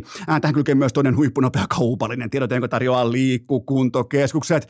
Pukimäen liikku avattu. Mä toistan, Pukimäen liikku avattu. Menkää testaamaan. Muutenkin otetaan sellainen tietty ryhti tähän 2023 kärkeen. Ei tee näistä kesäkuntorallia, vaan osaksi arkea. Toistot sisään silleen, että se on sellainen äh, mukava, luonteva tapahtuma, vaikka kahdesti, kolmesti, mikä minkä verran tahansa per viikko. Nimenomaan, että se riittää sulle, sä riität myös kaikille muille. Se on pommin varma juttu, joten ei mitään sellaista hetkellistä suonenvetoa, vaan pikemminkin, että kuntosaliharjoittelu, kuntoilu, liikunta, se olisi osa sellaista arjen sykliä, itsestäänselvyytenä. Pidetään itsestämme huolta. Menkää itse toteamaan liikun korkea laatu, standardi. Maanantaista keskiviikkoon kellon välillä 16-19. Kaikki lisäinfo osoitteesta liikku.fi ja nyt ääneen koko tämän Suomen, koko sinivalkoisen kansan Euroviisu toivo Jere Kääriä Pöyhönen. Sysipaska voitelu, viiltävä vastatuuli, kivet jäässä ja kuulokkeissa urheilukääst. On aika toivottaa tervetulleeksi urheilukästin seuraava vieras, joka tuskin tarvitsee tässä kohdin minkäänlaisia esittelyitä osakseen, koska hän on tuleva Euroviisu-voittaja, mutta menneisyydessään äärimmäisen piskuinen, jypin paita päällä, ulkojäitä dominoinut pottatukka. Hän on vihdoinkin täällä, koska jakso numero 500 pidetään perheen keskuudessa kääriä. Tervetuloa urheilukästiin. Ai että, loistavaa. Kiitos Edo Esko, että sai tulla tänne. Ja ennen kaikkea kiitos sulle siitä, että ei tarvinnut keksiä mitään tekosyitä, koska tämä olisi mennyt helvetin kiusalliseksi. Jos mä olisin jos, jos, jossain vaikka jakson tuhat kohdalla joutunut pohtimaan, että millä vitulla mä voisin kutsua sen kääriä, että mikä olisi sellainen tekosyy, niin, niin tämä on ihan riittävää, että sä voitat ensin UMK ja sen jälkeen sitten Euroviisut. Olisiko sulla ollut jotain jo niin kuin keksittynä, että mikä se tekosyy olisi ollut? No ei, mä, mä en ole mennyt niin pitkälle, koska kyllähän mulla luovuutta löytyy, mutta en mä siltikään pysty susta, niin kuin, että, en mä pysty tekemään jäniksestä ajokoiraa. Et se on ihan, se on ihan itsestäänselvä juttu, mutta, tota, mutta sä oot nyt täällä ja tämä on jakso numero 500 ja, ja tota, se mikä on hienoa, niin niin tota, kaikki mitä meiltä, tätä niin kuin meillä yhdessä on lähtenyt sieltä jostain aikoja sitten, mikä päätyi sitten spiikeiksi ja musiikiksi nauhalle, niin nyt susta on tullut tässä välissä. Mietin, mä oon kuukauden tauolla, mä hoidan vauvaa, mä pesen persettä, ää, mä käyn pipolätkässä myös tässä samalla tauolla, mulla on muuttotauko, studio, ja siinä välissä yhtäkkiä aivan täys nobody kääriä on koko kansan kääriä, niin johtuuko tämä mun tauosta vai mikä juttu tässä nyt oikein oli?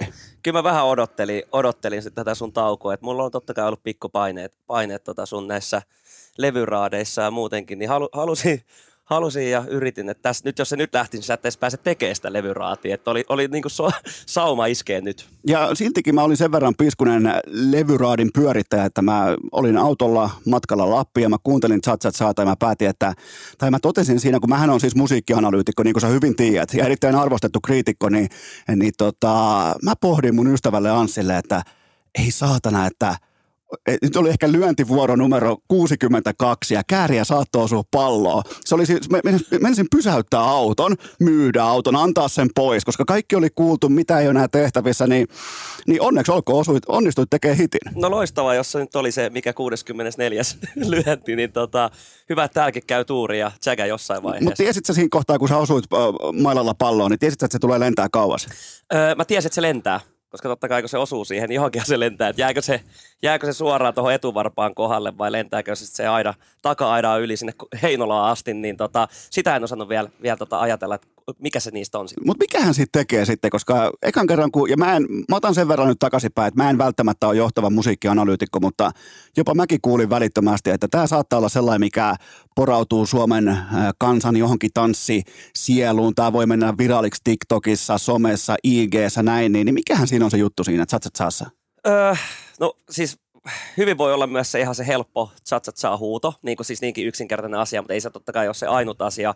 Musta tuntuu myös, että se, se, on, se pitää niin kuin kuuntelijan mielenkiintoisena, kun se menee sinne vapautuneisuuteen, sinne niin kuin lauluosioon. Niin musta tuntuu, että siinä on niin kuin tarpeeksi paljon semmoista, niin kuin, hä, niin kuin siinä, siinä on niin kuin pari biisiä periaatteessa siinä samassa niin musta tuntuu, että se on se soossi, soossi siinä. Ja totta kai siinä on jotain varmasti niin kuin tuttua ehkä joillekin ihmisille, ja sitten siihen on tuotu se kääriä flavori, flavori mikä sitten saattaa tehdä siitä se se, jotain outoa siinä nimittäin oli välittömästi, koska se, se meni, se, se, ja nythän puhutaan tietenkin, että menee koko Suomen lista ykköseksi ja, ja kaikki tämähän on sulla jännittävää ja uutta, niin, niin mutta joku siinä oli, mikä kaappasi mukansa, koska mä jo ekalla kuuntelukerralla pystyin tekemään vaikka käsiliikkeitä mukana tai jonkinnäköistä pikkunaputtelua tai muuta vastaavaa, niin, niin tota, sieltä se kääriä vaan. Tämä on, niinku, tää on osoitus siitä, että ei tarvi olla koko aikaa paras, kunhan on silloin kohtalainen, kun on kirkkaat valot päällä. Ja sulla on osunut tällä, tällä homma aika hyvin kohdalleen. Joo, kyllä se, kyllä se naps, napsahti. Että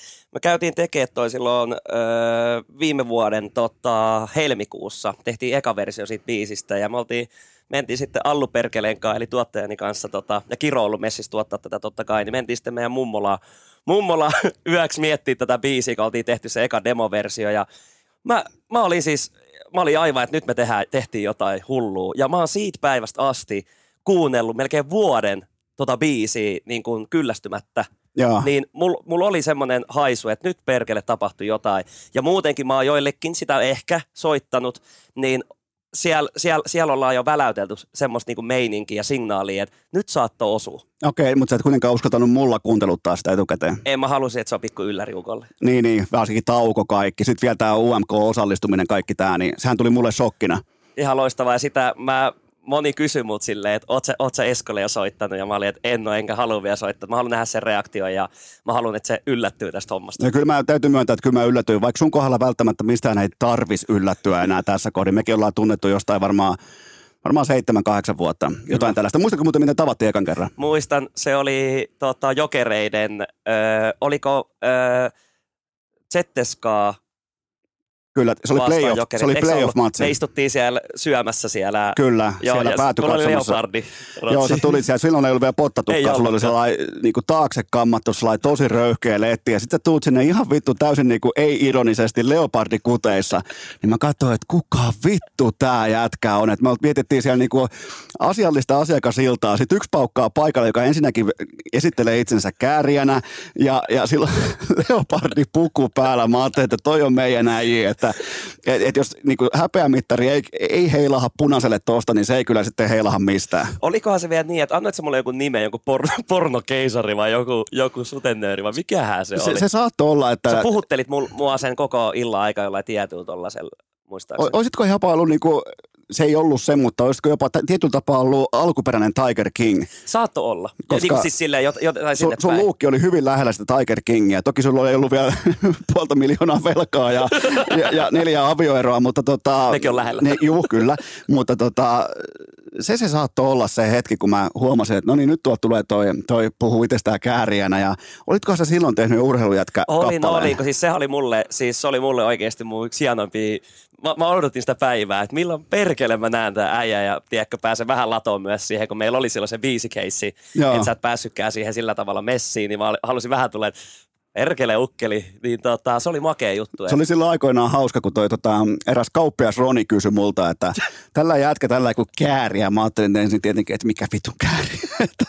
tällä ei haluaisi tehdä susta biisin. Mä ajattelin, että no jos se on taiteilija, niin se tekee sen että eihän tähän tarvita kenenkään lupaa tai muuta vastaavaa, niin, niin siinä mielessä menikin ihan hauskasti, että meni, siitä meni. tuli sitten, se on edelleen urheilukästin jokaisessa jaksossa alkutunnarina. On, ja siis on ollut hauska, että ne muutamat keikatkin, mitä ollaan tehty, niin siellä, siellä jengi oikeasti niin kuin pyytää sitä. Ja me ei olla hirveästi vedetty sitä keikolla, mutta me ollaan tuotu se nyt takas, takas siihen listaan. Että Eli tota, nyt kun, nyt kun Kääriän, totta kai sun hintalappu on tällä hetkellä, se on korkea ja markkina on kuumana, niin kuuluuko kesän festareilla vaikka urheilujätkään? tullaan kuulee. Okei, laitatko jopa garantin pöytään? Laitan Kumpi tulee prioriteettijärjestyksessä suurempana, chatsat saa vai urheilujätkä? urheilijat. No niin, kiitos. Tämä voi lopettaa tämä vierailu tähän. Tämä- Kaikki, mitä mä halusin kuulla.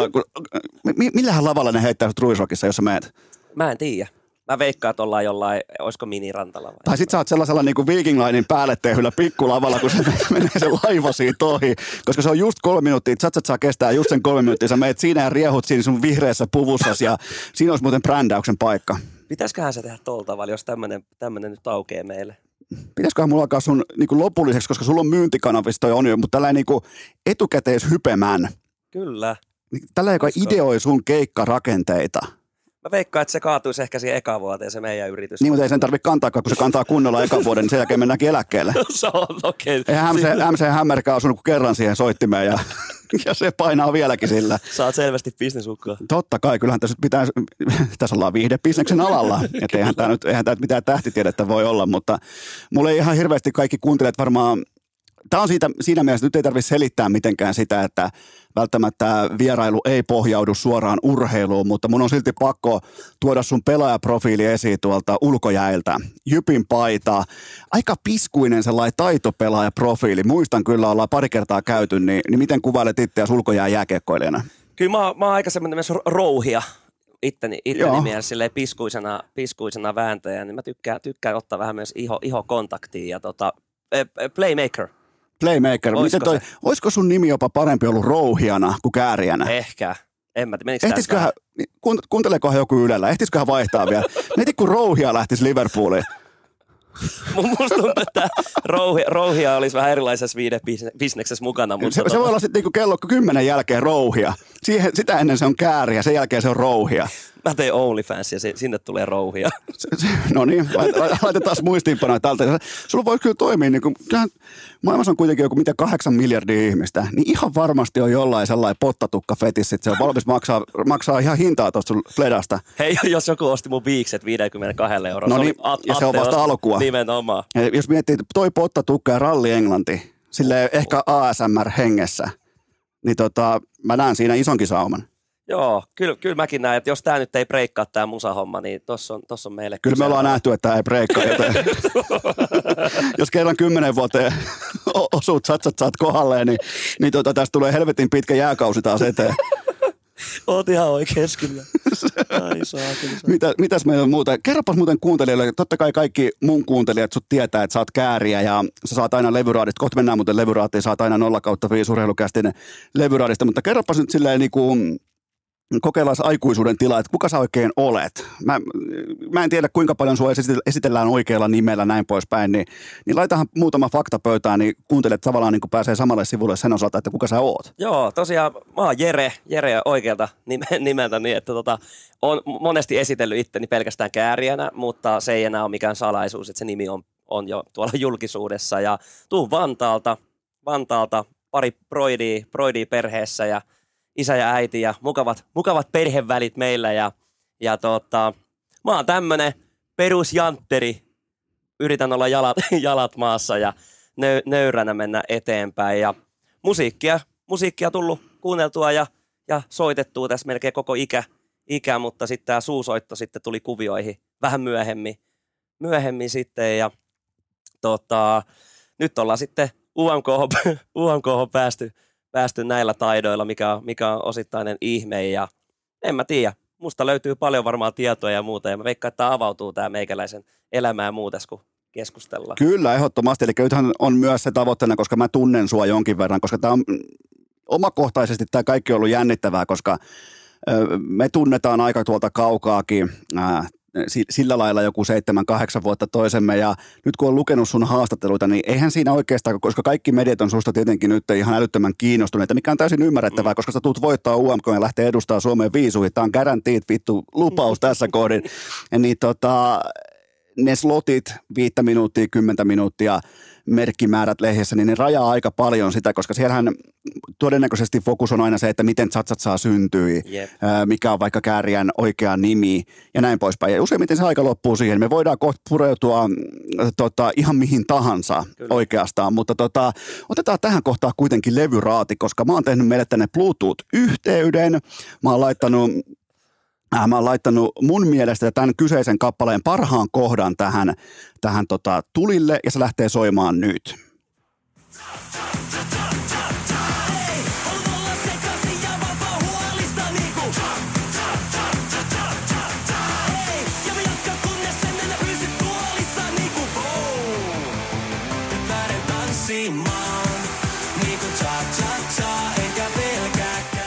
Mun mielestä tossa kohdin onnistuttiin jopa siinä määrin, että mä en anna nollaa kautta viittä ekaa kertaa sulle ikinä. Sä voit tässä kohdin kiittää kaikkia läheisiä, ketkä on ollut mukaan tässä, koska mun mielestä pelkästään toi kohta tällä kyseisellä trackillä oli sellainen, mikä toi, toi mieleen, tiedätkö, iso päälava, Öö, vielä kerran kääriä tulee sieltä ja koko yleisö laulaa. Niin mä sain siitä heti sellaisen, koska silloin kun tehdään vaikka viisuihin tai tehdään, ihan sama on se urheilubisnestä, viihdebisnestä, mitä tahansa, niin kun mennään kirkkaisiin valoihin, niin silloin myös suorituksen pitää kasvaa. Mun mielestä toi oli iso kohta tossa. Sen takia mä poiminkin, että tätä mä en tehnyt ihan läpällä. Vaikka mä esitin sulle äsken, että mä kaivan täältä randomisti vaan jonkun, niin tää oli mulla mielestään kohta jo, kun mä ajelin Lapista takaisin kotiopäin. Ei, jotain samaa Susi Allu perkeleessä on, koska se on myös hänen, hänen lempikohta ja hänellä on se fiilis, että ilotulitukset paukkuu siinä ja siinä on se semmoinen festari, on, on. festarifiilis. Ja, ja, ja niin kuin just isolle stagelle. Kyllä. Että toi tota, niin ole, o, tavallaan niin kuin onneksi olkoon siitä, että tämä oli yksi kautta viisi. Että en mä sulle, en mä sulle jos, jos sä kuvittelet, että mä tuun tänne nuoleskelemaan, että tuun täältä kontaten yhtäkkiä, kun äijää joku UMK-suosikki, niin ei tule toteutumaan. Mutta tää oli jo voitto. Tää oli mulle aika iso voitto ja tänään on juhlat. Minkälaiset suurin piirtein pidetään? Onko, onko pakko tulla mukaan? Sua ei ole kutsuttu sinne, mutta tota, tota, tota, ajattelin, että jos kävisi ostaa jonkun kivan valmis vaikka maksa, maksalaatikkoateriaa ja lämmittäisi vähän puolukkahilloa, siinä voisi olla Mitä, mi, mitä olet muuten mieltä mun maksalaatikko-tavasta? Eli jos mä haluan oikein kunnolla juhlia niin kuin flexata vähän, mm-hmm. on vaikka joku hyvä tilikausi tai joku muu vastaava tai voittaa jonkun podcast-palkinnon, niin mä ostan useimmiten äh, maksalaatikon, jossa on totta kai rusinat mukana aina. Mä ostan myös paketin nakkeja ja laitan ne nakit siihen päälle. Sen jälkeen joku kolme minuuttia mikrossa, se on siinä, se on valmis. Jos, jos haluaa oikein kikkailla vaikka paistinpannulla, hoituu myös silleen, mutta ootko koskaan kokeillut nakkeja ja maksalaatikkoa? En, mutta mä oon nähnyt tosta, mun mielestä sä et ole välttämättä ainut, joka tota tekee. Mun mielestä on tullut ehkä vastaan, tai sitten ne on vaan näitä sun juttuja, mitkä on tullut vastaan. Se on varmaan mun Sä juttu. oot jo varmaan laittanut johonkin. jo. Useimmiten ne on jonkun koiran synttärit. niin, niin se ja, on ja, mä, ja, mä katon, ja mä katon sitä vähän ehkä syrjäkareen, että muille se on li, li, niin kuin pikemminkin koiran ruokaa, sellainen koiran juhlaruoka, kun mulle se on ihan oikea Siis juhlaruoka. maksalaatikko on ihan parasta. Niin on, ja nimenomaan nakeilla. Mä kokeilen ton. Kokeile. Ja, kokeilen. jos voitat UMK, niin lupaatko naksa, maksalaatikolla, jos on nakkeja? Lupaan. No niin, Lupaan. tämä on sovittu. Eli tää, tätä kuuntelijat laittaa sitten muistiinpanon tällä hetkellä vihkoseen, että jos kääriä voittaa, niin Mä ostan valmiiksi hei sinne tota, logomooneen maksalaatikot ja nakit. ehdottomasti. Mitä nakkeja pitää olla? I- Saat itse valita, mikä on sun suosikkinakki. Tämä on se kiva, että siinä on joo. vähän kuorta mukana. Joo, mä oon niistä vata ja tykän. Okei, mutta eikö tämä, mehän ollaan tällä hetkellä, me ollaan Sörnäisissä, niin täällä on myös joku Sörnäisten oma nakki.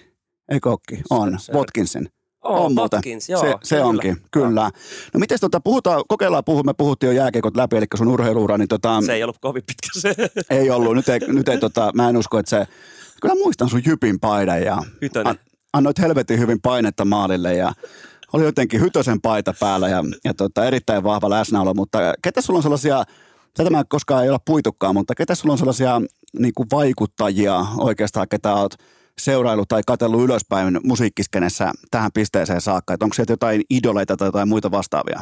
No kyllähän Ramstein on meikäläisen ihan niin kuin, se on ainut asia, sen, niin kuin, mitä mä elämässä niin kuin oikeasti fanita, että mulla on julisteet ja mulla on tatuointi, semmoinen fanboy-meininki. Ja tota, Till Lindemann, keulakuvahahmo, niin se on, se on mulle ollut iso, iso tekijä tota, Okei. mu- musauralla ja muutenkin.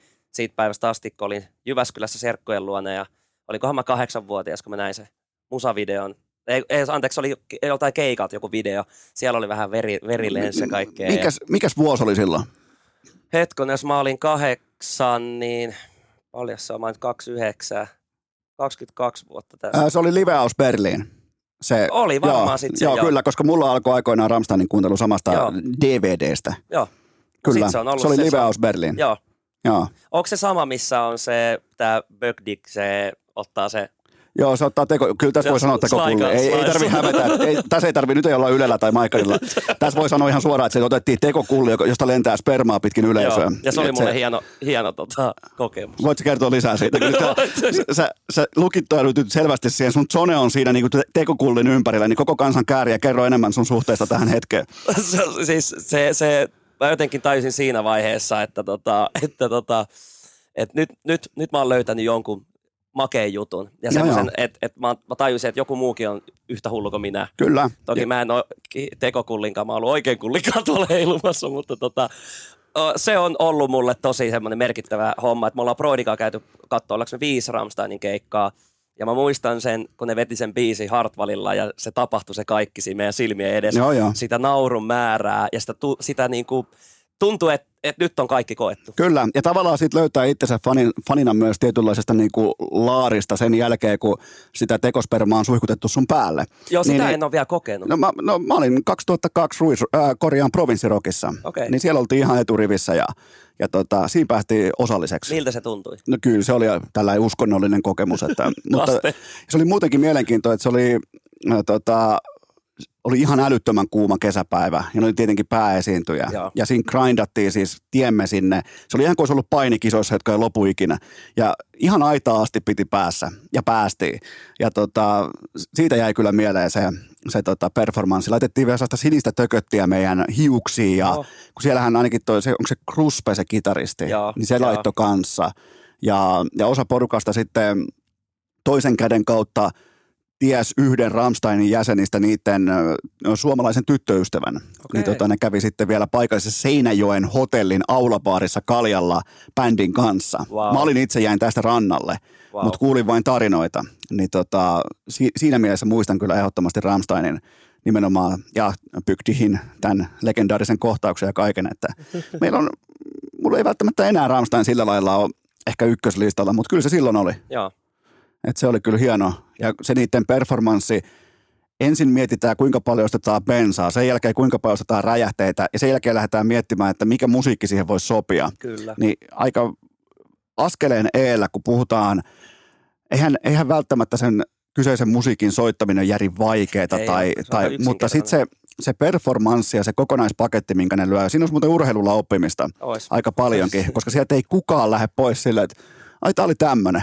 Jep. Koska se on oikeasti tosi näyttävä. Ja jokainen nyt nykypäivän energiahintojen valossa voi antaa känseliä ja vastaavaa. Ja, ja näin, näin voi ollakin, mutta on, on, se, on se kerran elämässä tyyppistä hommaa. Oo, mä oon samaa mieltä, kyllä mun mielestä kaikkea, vaikka itse musiikista dikkaisi ja näin, niin tota, kyllä se on, se on mun mielestä kaikkien nähtävä. Kyllä. Et se, se herättää tuntemuksia ja on ollut tilanteita, että on otettu frendejä mu- mukaan ja näin, niin kyllä ne on sen jälkeen sanonut, että on ollut kyllä paras keikka käärien jälkeen, että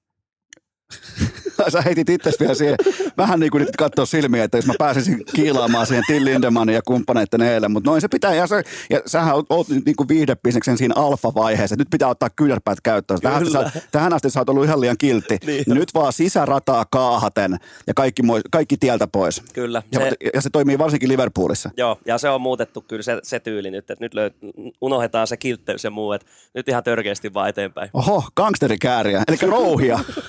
Mä veikkaan, että mä oon se gangsteri vaan näiden tämän tota, podcastin ajan ja sen jälkeen mä oon se äidin luokse, että tota, taas poika menee nöyränä, äiti silittää. maksalaatikkoja nakkeja. Ai. Mitkä on muuten sun papereissa, otetaan vielä vähän urheilua, mitkä on top kolme parhaat urheiluhuudot? Sun legendaarinen peliä ainakin äh, aikoinaan dominoi jopa so- sosiaalista mediaa, mutta mitäs muita on? Taistele Jyp.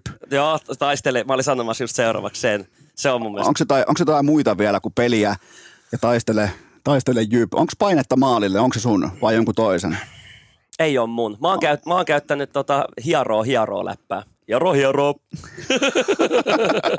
Mutta se, se, se, sitä mä en ole niin, niin, niin, mä oon sitä friendien kanssa tehnyt, että sitä on käyttänyt. Tota, Ja, tota muuten tulee vieläkin tota peliä tulee Onko eteen. näin? Joo, sitä Joo. tulee aina kun jotkut lähtee vaikka nyt varsinkin koronan jälkeen, kun lähtee taas katsomoihin ympäri maailmaa, niin, niin kyllä sieltä herkästi tulee jostain UFC-illasta tai formuloista tai jostain, niin kyllä sieltä tulee yksi peliä. muistatko, mistä toi lähti? Muistatko tämän päivityksen? Muistatko? No eh, ohuesti, mutta... Vala... Sähän, sähän sen niin kuin räjäytit sen pankin. Niin se voi olla. Se oli mun kaverin Sonin keikalla Ruisrokissa. Mä huusin sieltä sitä peliä. Niin ja olikin. sä jaoit sen ekaa kertaa. Ja siitähän se lähti. se Ai niin olikin, kun sä vaadit peliä silloin keikalla. Joo, se ei edes ollut urheilutapahtuma, missä mä silloin huusin sitä just niin. Niin, niin. Se Ai, sun eka, eka. Ja sittenhän jengi alkoi huutaa sitä, kirkoskin taas joku huutos. Se meni ehkä vähän, mutta... Joo, siitä tuli peliä. Mites toi sun nimi Kääriä, niin tota, sä kerroitkin Ylellä ja totta kai mä sen tiedän, mutta se perustuu tällaiseen hahmoon, joka käärii rahaa itselleen vedonlyönnistä, niin miten on mennyt pelit? Heikosti. Heikosti on Et, et, et vielä on niinku käärintävaihe on edessä. Se on tulossa. Sä, että- sä oot vielä niinku oppirahavaiheessa. Joo, kyllä se tota, kääriä hahmonakin on vähän reppana ja semmoinen, että kaikki, kaikki menee ja ollaan me otettu kantaakin siis uhkapelaamiseen niin kuin biiseistä tai niin kuin silleen, että, että me ei ihannoida sitä vaan. Niin, niin. Ei siinä ole mitään ihannoitavaa. Ei, Se ei. on ihan tä- täysin, täysin typerä. Eli, eli tämä niinku, tavallaan tämä kääriä, niin siitä on tullut yhä vastuullisempi ja fiksumpi. Joo, näin mä ainakin koen itseni. Lyötkö nykyään jopa sinkkukohteita? no niin pitäisi saada isompi raha kiinni. Ei tarvi Eikö? välttämättä, se on sijoitusta. se, niin, no, mutta kun ei ole malttia. Nyt pitää olla malttia. Tää- Eli tarvitaan maltillinen kääriä. Ehkä me jotenkin, ehkä joku oppi sulta täytyy saada vielä, että, että mä opin to maltti, ma, malttihomma. Pidetään tähän kohtaan pieni tauko ja sitten jatketaan. Urheilukääst! Määrä ennen laatua jo vuodesta 2018. Me hypätään kärjen kanssa syvään päätyyn. Sitä ennen mulla on teille huippunopea kaupallinen tiedote, suorastaan välihuikka. Sen tarjoaa Oshi tällä kertaa oranssi totuus nyt kaupoissa. Miettikää oranssi totuus. Se on nyt myös Suomessa. Mä oon nähnyt kuvia Saksasta, mä oon nähnyt kuvia Puolasta, mä oon nähnyt kuvia ympäri Eurooppaa ja oranssi totuus löytyy tällä hetkellä kaikista kotimaisista kaupoista. Jos ei löydy, niin se on niiden L. Te voitte auttaa kauppiasta tavallaan niin kuin pelastamaan kasvonsa sillä, että oranssia totuutta löytyy myös heidän hyllyystään. Jättäkää korttelitoiveita, kauppiastoiveita, S-ketjutoiveita, mitä tahansa. Mä voisin jopa sanoa, että tämä oranssi totuus, tämä on paras Oshi tähän saakka, jopa yli legendaarisen ison sinisen. Ja muistakaa se, oranssia totuutta ei tarvitse edes etsiä, nimittäin oranssi totuus, se etsii sut, se näkee sut, se haistaa sut, se nimittäin se kiiltää, kimaltaa siellä Oshin ikiomassa kylmähyllyssä, josta voitiin pari vuotta sitten, kolmisen vuotta sitten vain haaveilla, että Oshilla olisi minkäännäköistä jalansijaa, minkäännäköistä respektiä suomalaisessa vähittäiskauppaketjussa. Nyt me suorastaan dominoidaan sitä ja se on täydin, täysin teidän ansiota, rakkaat kummikuuntelijat. Joten mä haluan nyt nähdä teidän oranssia totuutta. Mä haluan nähdä, että oranssi totuus löytää nimenomaan teidän ostoskassiinne. Joten kattokaa, se on aivan törkeen hyvän makusta. Löytyy kaikista kaupoista. Ja oli muuten Pipolätkässä melekonen kysyntä aamu Oshille kautta linjan siinä viikonloppuna. Eno Esko toimitti, oli kuulkaa joka lähtö iso sinistä oranssia totuutta ja oli kuulkaa, oli siis oli tuhtia sinistä, joka lähtöön löytyi, muistakaa oshi.fi ja nyt takaisin Pottatukan maailmaan. Urheilukääst!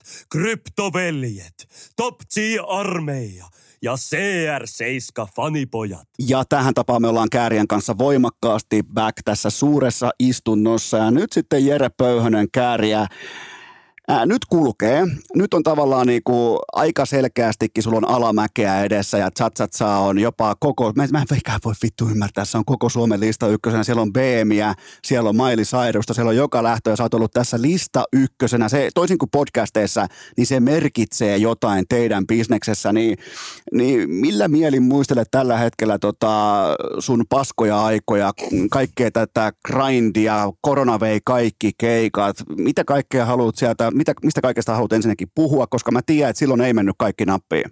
Joo, olihan tuossa, jos, jos mennään pari vuotta taaksepäin, niin tota, tosiaan tuli, tuli koronat, lähti tota, me ale, julkaistiin se debyyttialbumi ja alettiin saamaan pikkuhiljaa keikkoja. Mä olin aivan fiiliksessä. Nyt päästään, tuntui, elämä tuntui, että elämä voittaa ja pikkuhiljaa pääsee tekemään sitä, mitä haluaa. No eka lähti sitten keikat alta, sitten nainen jätti ja sen jälkeen sitten tota, päiväduunit lähti alta. Että oikeastaan mä jäin ihan tyhjän pantiksi siinä sitten het- hetkeksi ja kunnes Broidi sitten tarjosi mulle duunia ja, ja, ja, ja pääsin sitten hänelle, hänen leiveihin duuniin. Ja... Koska mä muistan, että kun me silloin puhuttiin tästä aikoinaan, niin nämä kaikki tapahtui aika sellaisessa tiukassa 1, 2, 3 janassa vielä, että ensin lähti keikat, sen jälkeen lähti ää, tota, elämänkumppani ja sen jälkeen lähti duunit. Kyllä. Eli no miten, mi- miten sieltä ollaan tultu tähän, koska sun silmä on aika kirkas tällä hetkellä, sä vaikutat ihan hyvin voimalta, jopa niin kuin kondiksessa.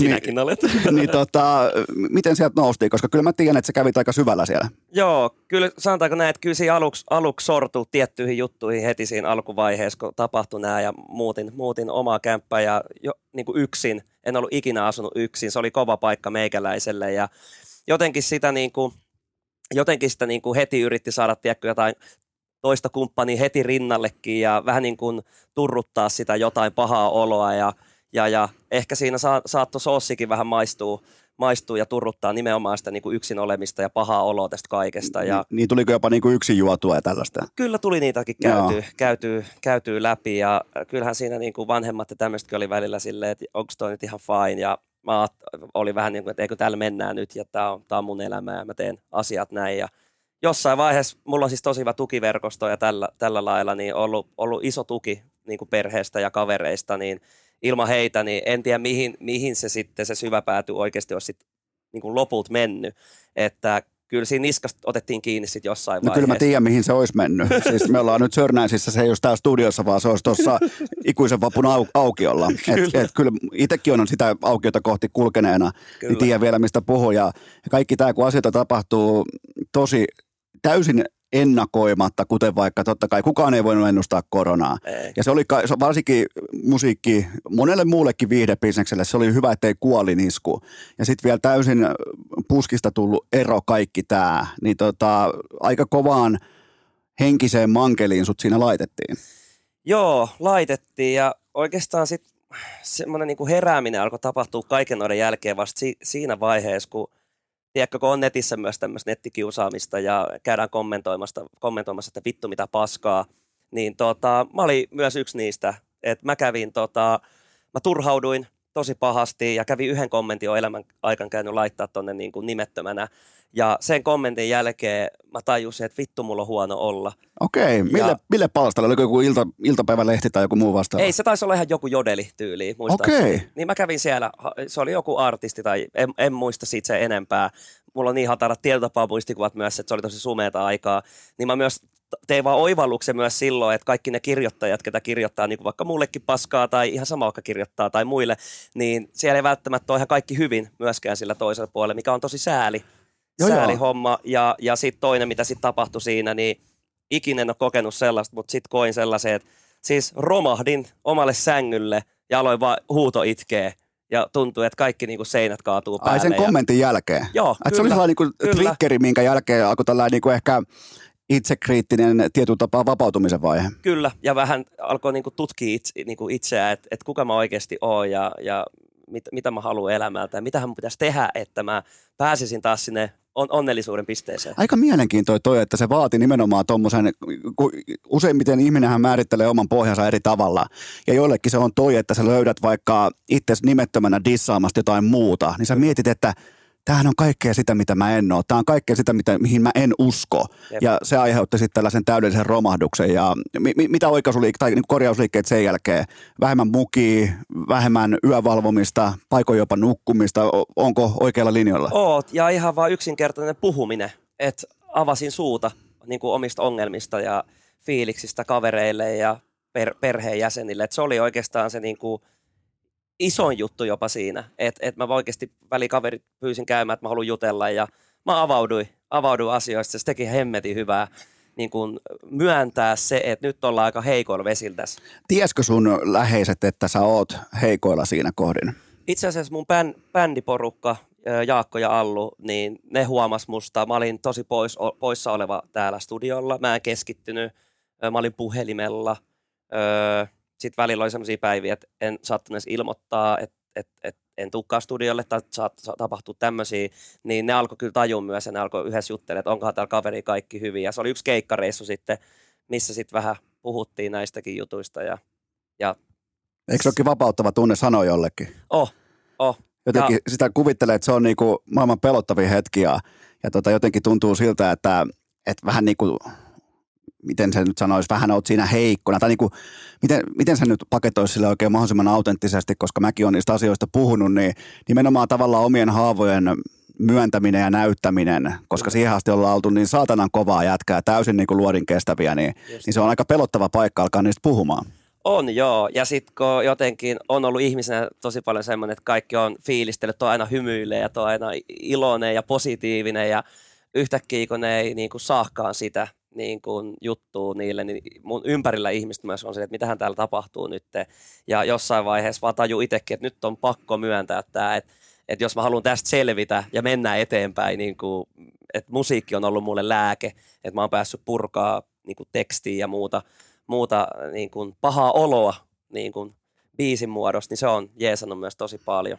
Eli se musiikki, joka on sulle työ, niin se on tietyllä tapaa myös sellainen paranemisen ja sellainen, miten voisi sanoa, sellainen positiivinen pakopaikka. On. Me esimerkiksi tehtiin biisi siitä viisi, mikä oli sitten ero, erobiisi ja se oli tosi negatiivinen. Negatiivinen, silloin tunsin paljon vihaa, vihaa eksääni kohtaa, mitä en nykypäivänä enää tunne, mutta silloin tunsin tosi vahvasti ja tota, halusi vaan purkaa kaiken ja se tunti olo, tunsi olonsa niin kuin mahtava. Tai että, että niin, sai, niin. sai purattua kaiken.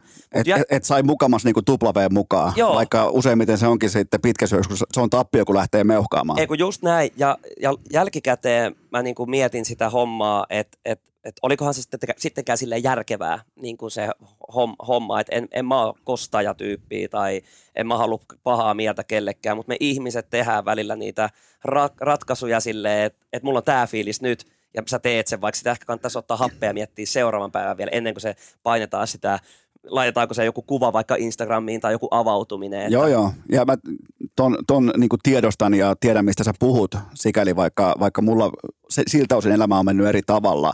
Niin tota, toi on mielenkiintoista, että sä nostit, koska oliko siinä pikemminkin sitten tässä, tässä tapauksessa – kyse siitä, kun tulee ero ja nimenomaan sellainen jätetyksi tulemisen tunne ja kaikki tämä, niin, niin se, se oli siinä kohdin liikaa. Kyllä, Elikkä, kaikki oli liikaa. Ja... ja oli pakko päästä tavallaan niin kuin vain sanomaan, ottamaan, tiedätkö, vielä kerran kiilaamaan edelleen, että mä voitan tämän eron. Kyllä, ja myönnän, näin se oli. Ja toi et... on siis ihan täysin primitiivinen ja luonnollinen tunne. Jep, että et siinä vähän niin kuin kilpaili mukaan jotain vastaan, mutta oikeasti sä kilpailit vaan itseesi vastaan lopulta niin kuin siinä ja sä et edes voittanut siinä.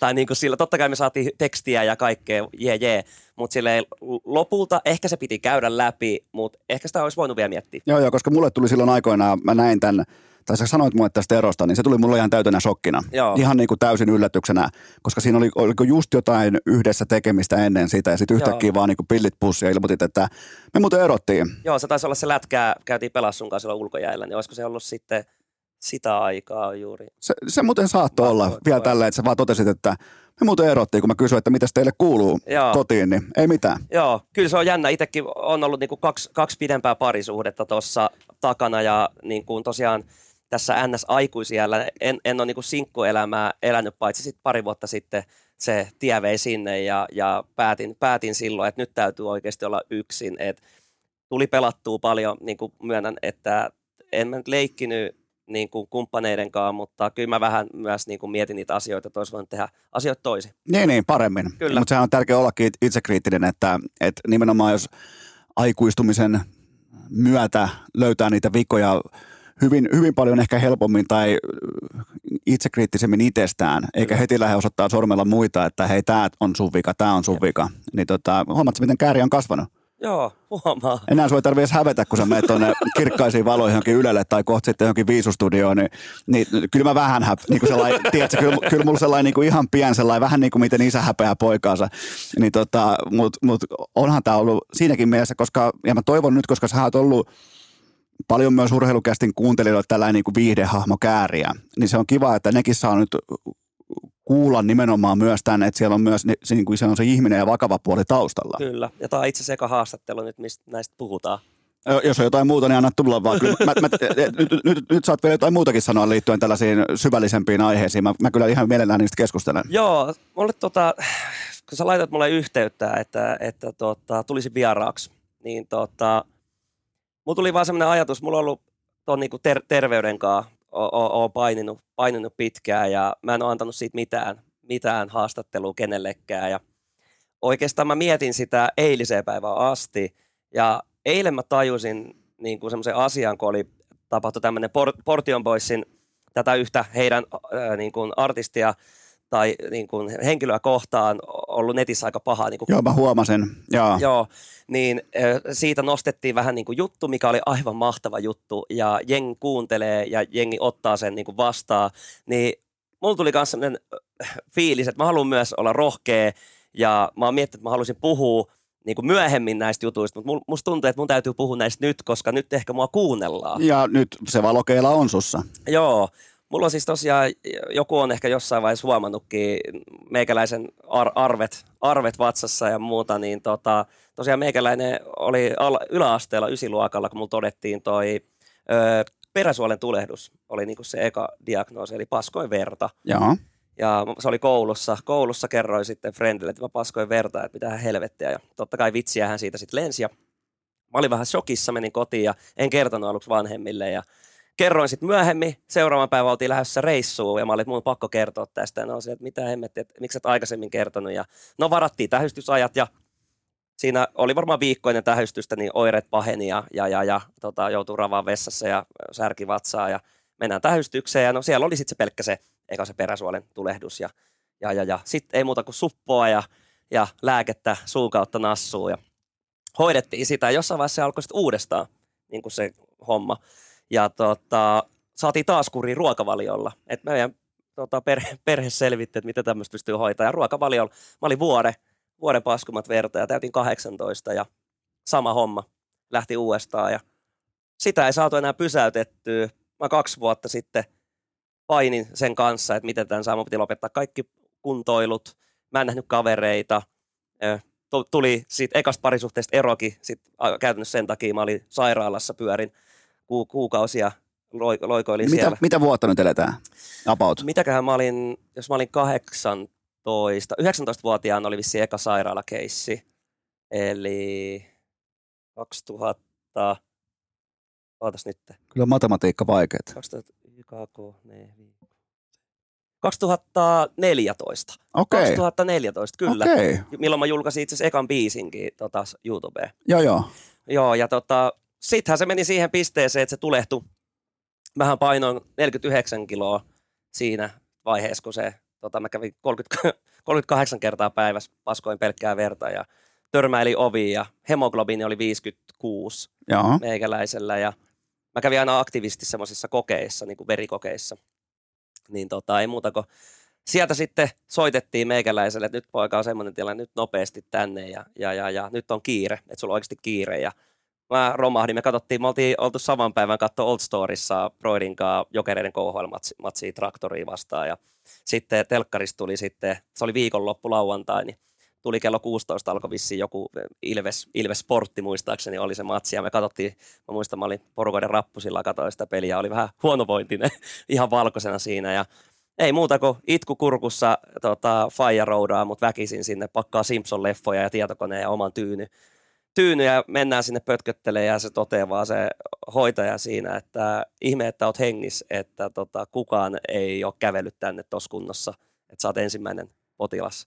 Ja tota, siinä vaiheessa mä tajuin, että tässä on oikeasti aika kyse nyt niin kuin vakavassa. Ja mähän olin, mä olin oikeasti, mulla oli tilanteet, että että että mä, mä rehellisesti mietin, että millä, millä mä vedän itse, itseni niin sanotusti hirteen. Tai niin kuin, että kävi mielessä ajatuksia. Mä veikkaan myös, mä söin kolmiolääkkeet, mikä niin olisi hoidossa.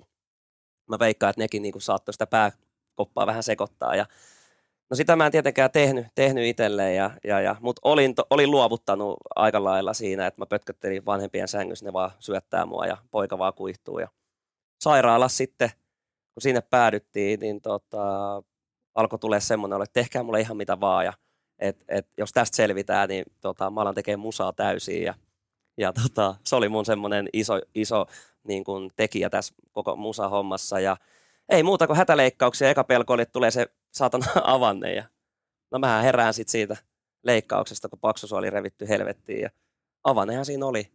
Aika monen järkytys oli aluksi, mutta myös helpotus, että mä, mä oon hengissä. Ja Mi- mikä on avanne? Avanne on siis, tulee tuohon alavatsan, mulla sen, mä en tiedä, onko sillä puolella, että miten se menee, mutta niin. mulla se on niin kuin, sinusta katsottuna niin kuin vasemmalla. Niin se on vähän niin kuin ohut suoli, tehdään siitä tehdään semmoinen taitos siihen, että se tulee ulos käytännössä sun vatsasta ja sitten siihen, sieltä ne kaikki paska, paskat ja nesteet tulee ja siihen laitetaan sitten tota pussi, minne se, minne se kaikki sitten menee. Ja sitä mä rokkasin sitten viisi kuukautta.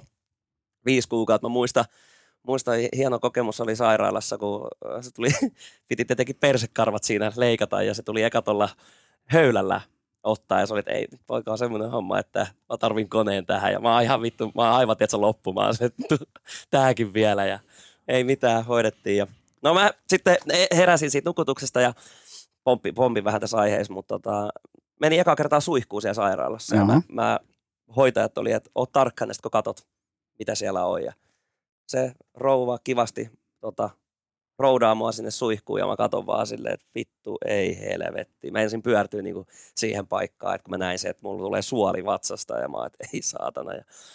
No, ei siinä. Mulla oli se avane viisi kuukautta. Pääsin, tota, pääsin sitten, mä olin pari kuukautta kerkesin olla se avanne, niin mä lähdin reissuun. Mä lähdin kaveri, kaverin kanssa tota, Kanarialle, oltiin viikko siellä ja tultiin backiin ja oliko siitä kuukausi vai puolitoista, niin me lähdettiin Taimaaseen. Totta eli, kai. Eli mähän halusin niin kuin, levittää ilosanomaa tuolla. Nehän luuli, nehän luuli tota, Taimaa yhdessä baarissa, mulla on pommi, pommi mukana, kun mulla oli se, ne teki tarkastuksen. No, no käytännössä sulla olikin vähän likainen pommi no, siinä mukana, mutta mikä, mikä ton taudin nimi on? Tämä on colitis ulceros, niin kuin mun muistaakseni on, on sen nimike, eli tulehtunut paksusuoli tai haavainen Okei. paksusuoli. Ja se piti ottaa, sulle ei siis ole paksusuolta? Ei ole ollenkaan, että tota, sit se, se piti ottaa kokonaan pois. Et kun siinä oli semmoinen homma, että se tulehtui kokonaan, niin seuraava piste siinä olisi että ollut se, että se olisi levinnyt mun sisäelimiin, niin kuin maksat ja muut, ja siihen ei ole hoitoa. Niin se lääkärikin sanoi, että, sanotaan, että, hän antaa puolitoista viiva kaksi viikkoa, että jos, niin kuin, jos et olisi tullut tähän niin kuin parin viikon sisään, niin sun elinaika ei olisi ollut kovin pitkä, että sua ei voinut hoitaa enää millään tavalla. Niin, että sä kävit niinku ihan jo kolkuttamassa kuoleman porttia. Kävi, kävi. Ja, sä haluat kannustaa ihmisiä nyt siihen, että jos tuntuu tällaisia oireita, ja varsinkin jos paskoo verta, niin välittömästi, rohkeasti Kyllä. asiaa eteenpäin. Joo, ja se miksi mä halusin ottaa tämän asian, asian tota, esille oli semmoinen juttu, että mähän olin – kun to, itselle tuli toi, niin ei frendeillä ollut tollaisia juttuja. Ja mä olin yksin tietyllä tapaa sen asian kanssa. Totta kai mun perhe, rakas perhe auttoi siinä tosi paljon, mutta mä olin yksin, mä kaivoin netistä tietoja ja sitten tuli Teemu Ramstedin joku juttu vastaan ja silloin oli sama. Ja se loi mulle uskoa, että jumalauta, että toi kaveri vielä kiekkoa pelaa tuolla ja silloin tommonen keissi, että ns. niin kuin julkis tai urheilija, miksi se halutaan niin lopulta kutsua, niin se oli mulle iso juttu, että mä kuulin, että jollain tuommoisella tun, niin kuin tyypillä, joka tunnetaan, on tämä sama vaiva. Kyllä. Niin se oli mulle asia, mikä helpotti mun olo, että mä en ole yksin tämän kanssa. Et totta kai oli paljon palstoja, missä mä luin randomeiden juttuja, mutta se, että tulee oikeasti, että sä tiedät tämän tyypin. Niin. Sä oot katsonut lätkää ja sä oot nähnyt sen pelaavan siellä ja sä tiedät, että silloin se, niin se oli mulle semmoinen paikka, että her- helkkari, että se auttoi ja sen takia nyt itsekin haluaa halusi, että jos siellä linjan toisessa päässä on tällaisia juttuja, niin hei, meillä kaikilla voi olla noita ja toivon, että jengi niin kuin hoitaa nopeasti ne, koska siinä voi käydä tosi huonosti siihen hommaan. Niin ja ne ongelmat voi, tai nimenomaan terveydelliset ongelmat voi olla mitä tahansa. Ei kun juuri ja niistä, näin. Ja, ja niistä juuri voi näin. nousta, mutta se, on vaan, se tärkein on se, että niistä ne ottaa puheeksi ja sitä asiaa vie eteenpäin. Kyllä. Että et sitä ei vaan niin kuin, varsinkin meillä jätkillä, niin mehän ollaan sellaisia, että no kyltää tästä, että Kyllä. vähän puranaa huulee ja seuraava vaihtoa pelaamaan. Kyllä. Niin, tota, mutta kun ne kaikki ei mene sillä tavalla. Ja sen takia tämä on hienoa, että sä rohkeasti kerrot tästä, koska, koska nyt kun se kirkas valo on suhun kohdistettu, nimenomaan UMK, potentiaaliset viisut ja näin poispäin, niin, niin se, se valaa uskoa niihin, joilla kenties on terveydellisiä ongelmia tällä hetkellä. Ei kun just näin, en oisko niin kuin sanoit, että mä aluksi, miksi mä, mä en ole millekään medioille muille tästä puhunut, on ollut syy myös se, että mä oon vähän pelännyt sitä, että jos mä puhun tästä, että jengi, jengi leimaa sen heti sillä tavalla, että nyt se hakee jotain säälipisteitä, mutta jos mä aloin vaan niin tässä nyt, kun sä pyysit mut haastatteluun, niin, ja eilen oli tämä Portion pois keissi, niin se loi mulle semmoista, että vittu ihan sama, että jos joku aj- ajattelee noin, mutta jos mä pystyn jollekin luomaan, tiedätkö, jotain kannustaa tai... Niin ja, ja muutenkin tullaan myös siihen, että, että kuten huomaat itsestäkin, niin yhä vähemmän sä ajattelet sitä, mitä muut ajattelee. Joo, Et se, on vaan pakko, se on vaan pakko laittaa se kilpi eteen ja, ja, ja tällaisia varsinkin merkityksellisiä aiheita, niin kyllä. kyllä niitä pitää uskaltaa tuoda pöytään ja nimenomaan omia autenttisia kokemuksia ja, ja nimenomaan tuosta ehkä vielä tietyllä tapaa mukaan otettavana asiana toi, että, että sä olit ihan viikon pari päässä kuolemasta, mm. siis siitä, että se ei ole enää hoidettavissa, niin nimenomaan se retoriikka edellä kannustaa ihmisiä, että jos tuntee tällaisia asioita. On ne sitten fyysistä terveyttä, mielenterveyttä, mitä tahansa, niin asia puheeksi, koska, Joo. ja se on se viesti. On. Ja ihan niin kuin mä tajusin tässä ö, noin pari vuotta sitten tajusin myös semmoisen asian, että mähän siis hirveän paljon nauroin tuolle jutulle ja friendit nauroja. Mä otin sen huumorilla. Niin kuin, että se oli vähän niin kuin mun suojautumiskeino, tiedätkö, sille kaikelle. Mutta mä tajusin jossain vaiheessa, että, että mulla on jäänyt siitä aika isotkin traumat, koska mulla oli voimabiisei. Mulla oli Vili Kasperilta biisi nimeltä Varas. Niin tota, kiitos hänelle, että teki sen biisi, koska se oli mun voimabiisi silloin. Mä kuuntelin koko ajan sitä. Joo, joo. Ja se, siitä päivästä asti, kun mä lähdin sieltä kirrasta ja mä en mennyt päkkiin enää sinne, mä en pystynyt kuuntelemaan sitä biisiä enää ollenkaan. Okei. Ja, ja pari vuotta, vuotta sitten se biisi tuli vastaan ja mä, otin, mä olin, että nyt mä kuuntelen tämän. Ja mä uskalsin kuunnella sen. Ja mä tajusin, että ehkä on menty eteenpäin. Mutta myös se, että, että se olisi pitänyt käsitellä oikeasti se a, niin kuin asia. Muu, niin kuin ei vaan sille, että annetaan vaan ajan mennä. Vaan oikeasti olisi pitänyt jotenkin ehkä käsitellä se, kun vaan pelkästään huumorin kautta. Tässä onkin oikeastaan tällainen niin kuin ihan vakavuuden tilassa todettava aasinsilta siitä, että jos joku kuuntelee vaikka tai tulee eteen vaikka Chatsatsaa, mitä on toisella, tällä hetkellä tosi vaikea piiloutua sieltä biisiltä, mutta jos kuulee vaikka Chatsatsaa, niin voi vaikka ihan sille ohimennen vaikka tsekata itsensä, että onko joku asia räästi, räästissä liittyen omaan terveyteen, mielenterveyteen ja hyvinvointiin. Kyllä. Niin jos, jos se edes toimii, sanotaanko vaikka prosentille kuuntelijoista, että edes prosentti tsekkaa itsensä, niin sekin on aikamoinen askel. On. Ja mun mielestä näitä askelia pitäisi ottaa tällaisissa, tällaisissa asioissa. Mun, mun mielestä niin kuin elämässä on kyse oikeasti, niin kuin, tämä, tämä mitä me tässä tehdään, niin tämä on hienoa. Ja tässä nimenomaan levitetään tätä hyvää, hyvää paskaa jengille. Niin mun mielestä elämässä on nimenomaan kyse, niin kuin, että tämähän, niin kuin, täällä täytyy selviytyä, olla, olla terve ja tota, käyttäydytään kaikkiin kohtaan hyvin. Et, et mun mielestä sitä, se on tämä elämä. Et kaikki tämä, mitä, mitä ulkokuori näyttää munkin some ja kaikki, niin se on ihan huuhaa paskaa. Niin kuin, on. Niin kuin lopulta, mutta on myös mahtavaa luoda viihdettä. Ei On, on. Ja tässä ollaan viihdebisneksessä. Kyllä, ei kyllä. se Eno Esko, joka on trackillä, niin ei se ole sama vaikka kotona tai ystävien tai läheisten kanssa. Just Et se pitää näin. myös ymmärtää se, että milloin ollaan töissä ja milloin ei olla töissä. Ja kumpi on tärkeämpää, työnteko vai elämä? Juuri näin. Ja kun sunkin näitä ö, tota, jaksoja on kuunnellut jonkun verran. Kuuntelin itse asiassa 200 jatko, jaksoa tota, putkeen silloin, kun aloit tekemään tätä. Niin tota, mä muistan, se oli se, olisiko se ollut se avisi homma, kun Joo. otit, otit asian puheeksi, niin mä oikeasti niin kuin, mä, mä harvemmin herkistyn tai tiedätkö silleen, että mulla meinaa tulla itku, niin sä puhuit niin siististi ja jotenkin se koko aihe niin oli mulle tosi koskettava. Ja itse asiassa Abitsihan oli mulle sellainen, kun sä käytit termiä voimapiisi, niin, niin sehän oli mulle sellainen tota, tietyt kappaleet, varsinkin Hey Brother ja uh, Without You ja tällaiset, niin tota, ne, ne, on edelleen sellaiset, että ne muistuttaa tietystä ajasta, kun Avitsi teki itsemurhan.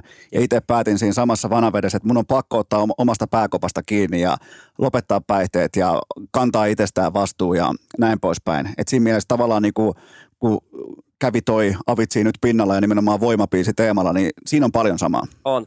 Ja sä, sä oot myös mun mielestä niinku kasvanut ihan helvetisti ihmisenä ja muutenkin, että niinku just toi, kun sä avauduit silloin vuosia taaksepäin tuosta al- alkoholihommasta ja muusta, niin nostan hattua niin kuin sinne päätyy ja mun mielestä riisutaan itsemme aseista niin kuin tietyllä tapaa. Ja, Ja ehkä näytetään. niin kuin on tarina kerrottavana, niin, niin, Niin. Mi, miksi sitä hautoisi tai, tai miksi tuolla esittäisi vaikkapa, että ei ole alkoholiongelmaa tai, näin. tai miksi sitä keventäisi sitä aihetta tai muuta vastaavaa, koska se on ihan ilmiselvä ongelma. Ja Jep. kyse on vaan siitä, että mitä sille itse tekee miten siihen pureutuu ja, ja, ja uskaltaako siitä sen nostaa vaikka läheisien tiimoilta puheeksi tai näin. Niin Just siitähän on kyse. Ja, ja, ja tietyllä tapaa aikuistumisen myötä ja näin, niin muutenkin ihmisen pitää lähtökohtaisestikin olla sekä avoimempi että rohkeampi itsensä kanssa, varsinkin niiden lyhy, niin, kuin niin sanotusti lyhyeksi jääneiden asioiden kanssa, kuten vaikka mun tiimoilta päihteet, sun tiimoilta kenties joku muu, vaikka mielenterveys näin. Näin.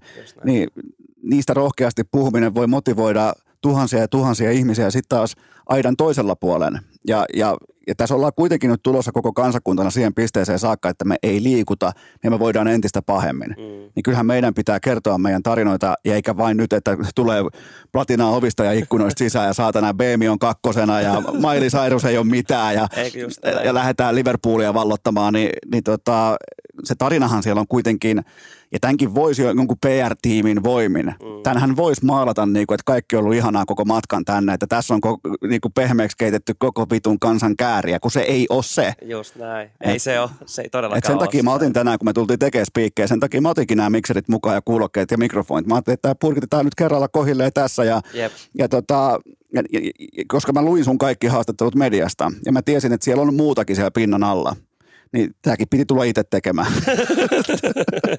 ja kyllä mulla on ollut semmoinen, tai niinku hauska, kun on, on ollut tosiaan tämmöistä niinku vähän syvälle, syvälle, mitä, mikä mä Syvällisemmin. Ah, kiitos Esko, että autat. Niin noista asioista niin en ole hirveästi halunnut puhua niin kuin tässä ki- kilpailun aikana muutenkin. Niin jotenkin tämä on mahtavaa, että tässä jotenkin mulla tuli semmoinen fiilis, että nyt mä haluan tuntuu oikealta. Kyllä, ja sen takia, sen takia urheilukästi vieraslotit on olemassa, että niissä puhuttaisiin elämästä tai Jep. vastoinkäymisistä tai tehtäisiin oivallus. Kyllä. Et, et, mä itse pyrin nyt varsinkin tästä hetkestä eteenpäin siihen, että yhä vähemmän olisi fokusta siihen seuraavaan vaihtoon. Kyllä. Mä oon todennut, että se ei kiinnosta ketään. Oot sit kuinka megatähti tahansa, niin se ei vaan kiinnosta ketään. Et, et, se tässä on, mutta ki, ki, vielä ei kiitellä koko vierailusta, vaan kiitän tuosta avoimuudesta ja tuosta rohkeudesta. Mutta taas loppuun vähän vielä, palataan takaisin sellaiseen vähän kevyempää kääriään. Niin tota, eli nyt tulee UMKsta helppo voitto ja kiva voitto, mm-hmm. mutta mitä sitten viisut? Millä hyökkäystaktiikalla me lähdetään Liverpooliin?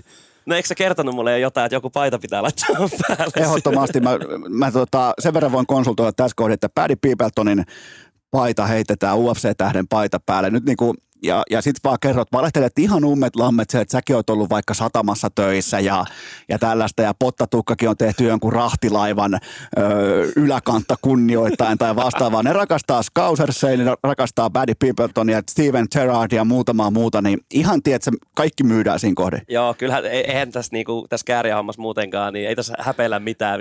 Vedetään tämä ihan läskiksi tämä homma, niin sillä, sillä pärjätään ehkä. No mites, mites terveisiä meillä on tota, Saksaa? Sieltä väitetään, tai jostain väitetään, että siellä olisi jotain plagiointia johonkin Saksaan liittyen, niin, niin tota, miten helvetissä nykyään voi edes tehdä musiikkia, missä ei olisi mitään tuttua jonkun toisen, on tehty varmaan yhteensä kymmeniä miljardeja biisejä, Ni, niin miten voit tehdä semmoisen biisin, missä ei ole mitään elementtiä jostain muualta? Tai se, että se olisi osittain identtinen se elementti? Mun mielestä se tuntuu myös vähän mahdottomalta. Tai silleen, että ehkä tästäkin pitäisi enemmän kysyä että meidän Allu mutta hän, hän, hän on salamyhkeinen, hän ei puhu, niin mä oon tässä vähän niin kuin tämmöisenä tyhmänä, tyhmänä joudun vastaan tuohon toho kyssäriin, mutta onhan se haaste, jos mietitään loppupeleissä koko musiikkiskeneet, oli kyse trapista tai grimeista tai kaikesta, niin nehän on vaan, ne on genrejä, et, et, ei niistä, niistäkään voida olla se, että nyt täällä plakioidaan jotain. Et joo, onko joo. silleen, että jos, jos Eno Esko keksii jonkun hyvän äh, musiikki, tota, tyylin, niin onko se silleen, että kukaan ei saa tehdä sitä samaa tyyliä? Ei se tarkoita sitä, että sä oot pöllinyt sen biisin. Niin, niin. Ja oikeastaan äsken kehuttiin ehkä vähän liikaa saksalaisia. Ramstein on ihan paska. ja se on ihan vittu. Se on meidän, meidän Fajan moottorisaasta kopioitu musiikki. Vittu tulivat tänne ja ensin polttivat lapia ja sen jälkeen pölli meidän Fajan musiikit. Kyllä. Itse asiassa Ramstein on ihan paska. Miten tota, ollaanko me päätetty jo sun kansainvälisestä brändistä? Sopisiko kääriälle tällä hyvä tuohon pottatukkaan sellainen pian ralli englanti? Sopii. Voidaanko harjoitella? Äh, tota, kysymys kuuluu vaikka näin, sun pitää vastata englanniksi vaikka näin, että tota, äh, Kääriä, tervetuloa ensinnäkin tänne Liverpooliin. Millä tavoittein lähdet jahtaamaan viisuvoittoa? Yes, uh, exactly. I'm sure I do my best and I, I work so hard and yes. Olisiko sulla mitään terveisiä kotikatsomoihin? Uh, uh, family, thank you and thank, thank you everybody. Aika jännä muuten, että puhuit englantia, vaikka olisi voinut myös puhua suomeksi tuon kohan. Tajusin tässä itsekin juuri saman, että tämä meni nyt vähän vihkoa tämä meidän. No tota, kysytään vaikka, että mitä englanniksi vielä, että mitä arvoja Chatsat saa sulle edustaa? Uh, love, yes, yes, and, and da- dancing. Dancing? yes. Love and dancing. and it's crazy, it's party. Mutta se voi sopia kyllä hyvin kääriälle sellainen aika tiukkakin ralli englanti, että well, this was very good competition and I got very good start and then I, then I pulled back in the second period and my, my second kick was very nice and very good and whole team working very well for me and siinä voisi olla tollain, pystyisit sä tollaisen niinku hakea siihen? No siis toihan se on, millä mä vedän sen varmaan. Niin, ei tarvitse välttämättä hakea. ei, sitä täytyy vielä noita tota, englannin sanoja vielä. Mähän ymmärrän kyllä englantia, mutta se puhuminen, mä olin silloin joskus keittiömyyjänä, niin silloin tuli puhuttu englantia ja ihan sujuvastikin jopa tuli sille. Myyt siis keittiöitä ihmisille? joo, joo. Miten kävi kauppa? Ai heikosti kävi. Okei. Okay. Mutta mä, mä, olin itse asiassa kerran, olin tota, mä myin Gigantissa lastulevyjä, niin tota, mä olin kerran siellä vissiin top ykkösenä kuukauden myyjänä. Jumalauta, Gigantti-legenda. Joo, joo. Herra Jumala, ne on sun selkänahasta kasannut niiden brändi. Kyllä. Herra Tätä mä en tiennyt. Joo, mä olin siellä. Aina on tavoitteena se, että oppii jotain uutta. Joo, mä olin pari vuotta oli siellä tota, myyjänä ja tälleen. Ja tota, jossain vaiheessa, sit, kun tämä musahomma lähti vähän, vähän, niin mä sanoin, että nyt, nyt mun täytyy siirtyä muihin hommiin. Sun pitää heittää se, että well, for, as a former kitchen seller. Kitsenseller valkunnan. No onko tämä jo päätetty, sä oot Vantaan poikia, niin onko tämä jo päätetty, että millä torilla viisujuhlat ää, vietetään sitten, kun tulee poika kotiin? Ai, ai, olisikohan siellä Peltolan torilla? Peltolan tori Vantaa. Olisiko se se kova? Kun eikö Lordi mennyt johonkin, vai oliko se jopa Helsingissä? Lordi, Niin. oli ne varmaan siellä, niin kuin, mikä se nyt on se. Ehkä me mennään sinne päätapa, päämestalle. Tai sitten tuossa aiemminkin jo sanoin, että sanoit tähän Saksaan li- viitaten, niin ne pölli sut pottatukan, sä pöllit niitä musiikin. Eikö se ole aika, Aika, aika rehti? Aika Mutta rehti. kumpi silloin oikein loput voittaa, jos... Mä en tiedä, toi on, toi, toi, toi, toi on kysymys. Mitä? Otetaan, otetaan, loppuun vielä, otetaan loppuun vielä päivämääriä vähän. Eli milloin on tämä UMK-finaali? Tämä on 25.2. lauantaina Turun Logomossa. Ja miten kaikki urheilukästin kummikuuntelijat, jotka rakastaa kääriä, varsinkin avointa kääriä, niin miten ne voi äänestää kääriä? Eikö siellä Ylellä ollut joku, että jos... Älä nyt vittu multa kysy. Okei, mä muista. Jollain tunnuksella vissiin saa yhden äänen ainakin. Ja loput sitten tekstiviestillä. Tekstiviestillä joo, pystyy sitten laittaa. Eli kummikuuntelijat laittaa kättä taskuun. No niin, varmaan olisi parempi laittaa. Miten tota, mistä kaikkea sua voi seurata ja, ja mistä sut voi vaikka puukata esiintymään? Tota, mikko.korpi at warnermusic.com. Muistaakseni sille kaverille viestiä. Okei, eli Mikko Warnerilta. Kyllä, Mikolle voi laittaa. Mikko Hieno Messille terveisiä. Hän on saanut hyvin meille keikkoja tässä nyt huukattua. Onko, mi- mikä on muuten, jos viime vuonna oli myyty vaikka sanotaan vaikka, mm, heitetään vertailuluvuksi vaikka kymmenen keikkaa, niin paljon on nyt? Tällä hetkellä meillä on äh, 30. Ver- versus 10 vai reaali 30? Öö, reaali. Okei, eli Mun rea- Joo, mun mielestä tällä hetkellä on niin kuin kalenterissa näyttää 30 keikkaa. Oi saatana. Mutta se on, se on vasta niin kuin elokuuhun asti. Ei tarvi mennä giganttiin keittiöön myymään. No, toivottavasti ei tarvitse. Kohta pitää ostaa oma keittiö. Joo. Siinä ei jokin kääriä huvila. Ei herra jestas, niin täytyy alkaa miettiä tota juttua, mistä rahaa laittaa. Ja, no, ei ainakaan nyt laita sinne satana nettikasinoille. se, se, mä tuun itse pitää sun kirstusta, kirstusta kiinni, jos mä huomaan, että sä voitat jotain. Se sopii. Yes. Eli mistä kaikkialta sun voi seurata somessa vaikka? Sitten tota, tota Instagramin puolelta niin löytyy semmoinen nickname kuin paidaton riehuja. Kuka sen on keksinyt sen nikin? No taidat, taidat sinä olla. Okei, okay, joo. Eli paidaton riehuja löytyy Instagramista ja TikTokista. Öö, joo, on. Joo. TikTokia mä käytän tosi harvoin. Onko se huono juttu? No se voisi olla ehkä... Pitää Ei, kun vaan- anteeksi, TikTok, sori, mä sekoitin snap, Snappia. No eihän sitä kukaan käytä. Niin, joo, siis TikTokissa on kans Niiltä, paidaton riehuja. niiltähän vietiin tikkarin suusta ihan kertalaakista tuossa joku ehkä kolme-neljä vuotta sitten. Joo, mä sekoitin siihen. Siis TikTokissa kyllä, kyllä, paidaton riehuja. Siellä on paidaton riehuja ja sä et käytä mitään, kuka nyt käyttäisi mitään Facebookia tai Twittereitä. En mä oo käynyt siellä enää. Joo. I- Irt-galleria. Oli, oliko sulla aikoina? Oli. Oli, tuliko, tuliko hyvin tota kontakteja ja rakkautta? Paljon rakkaat tuli. Mikä sun nikki oli Irk-galleriassa? Mulla oli paljon. Mulla oli semmoinen kuin Sontis Hattu Hattu oli yksi. Ja Siikari. Siikari. Sontis hattu hattu. Ja sitten Siikari. Wow. No oli. Kääriä, kääriän salattu Irk-gallerian menneisyys. Olitko siellä ilman paitaa? Öö, en muista. En ollut. Mä olin, mä olin, en ollut. Mä olin siili silloin. Mulla oli siili, Aa. siilitukka oli silloin. Sulla on kaiken näköisiä tukkia tässä. Mulla oli, mä leikkasin pottatukaa itse asiassa ysiluokalla.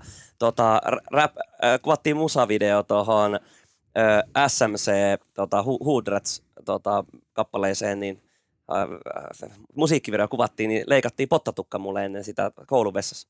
Okei. Ai se on lähtenyt sieltä, Joo, ja englannin tunnilla tota, tehtiin sitä. sitä musiikkia, Ja Sitä joo. videota. Joo. Kyllä te olette kyllä yhdenlaisia saatanan taiteilijoita. Mutta hei, onko jotain lopputerveisiä kummikuuntelijoille? No oikeastaan semmoiset, sanat, että jatkakaa tätä Eskon, Eskon kuuntelua. Tämä on, tää on makea juttu, mitä tämä, tämä Ukko tekee ja tota, saan säälistä itsekin olla messissä. Tota, le, pä, saa, saan pitää leivästä kiinni, kun kuuntelet. Penniikään en ole tästä saanut. Ja, ja sitten ihan vaan semmoinen juttu, että tota, tehkää, tehkää ihmiset niitä juttuja, mitä, mitä rakastatte ja tota, kohdelkaa, kaikki niin kuin haluaisitte, että ne kohtelisi sua. Et mun mielestä tommosta, tommosta juttua. Ja hullussa maailmassa täytyy itsekin olla vähän hullu, mutta älkää menkö paskoon niitä bussipysäkkien ikkunoita, vaan, vaan olkaa rohkeasti niitä, mitä ootte. Ja, ja, ja, ja. näin. Kiitoksia tästä upeasta vierailusta Kääriä. Kiitos Esko. Ja kaikille kuuntelijoille loppukoneet teette ihan normaalisti keskiviikkona jatkuu.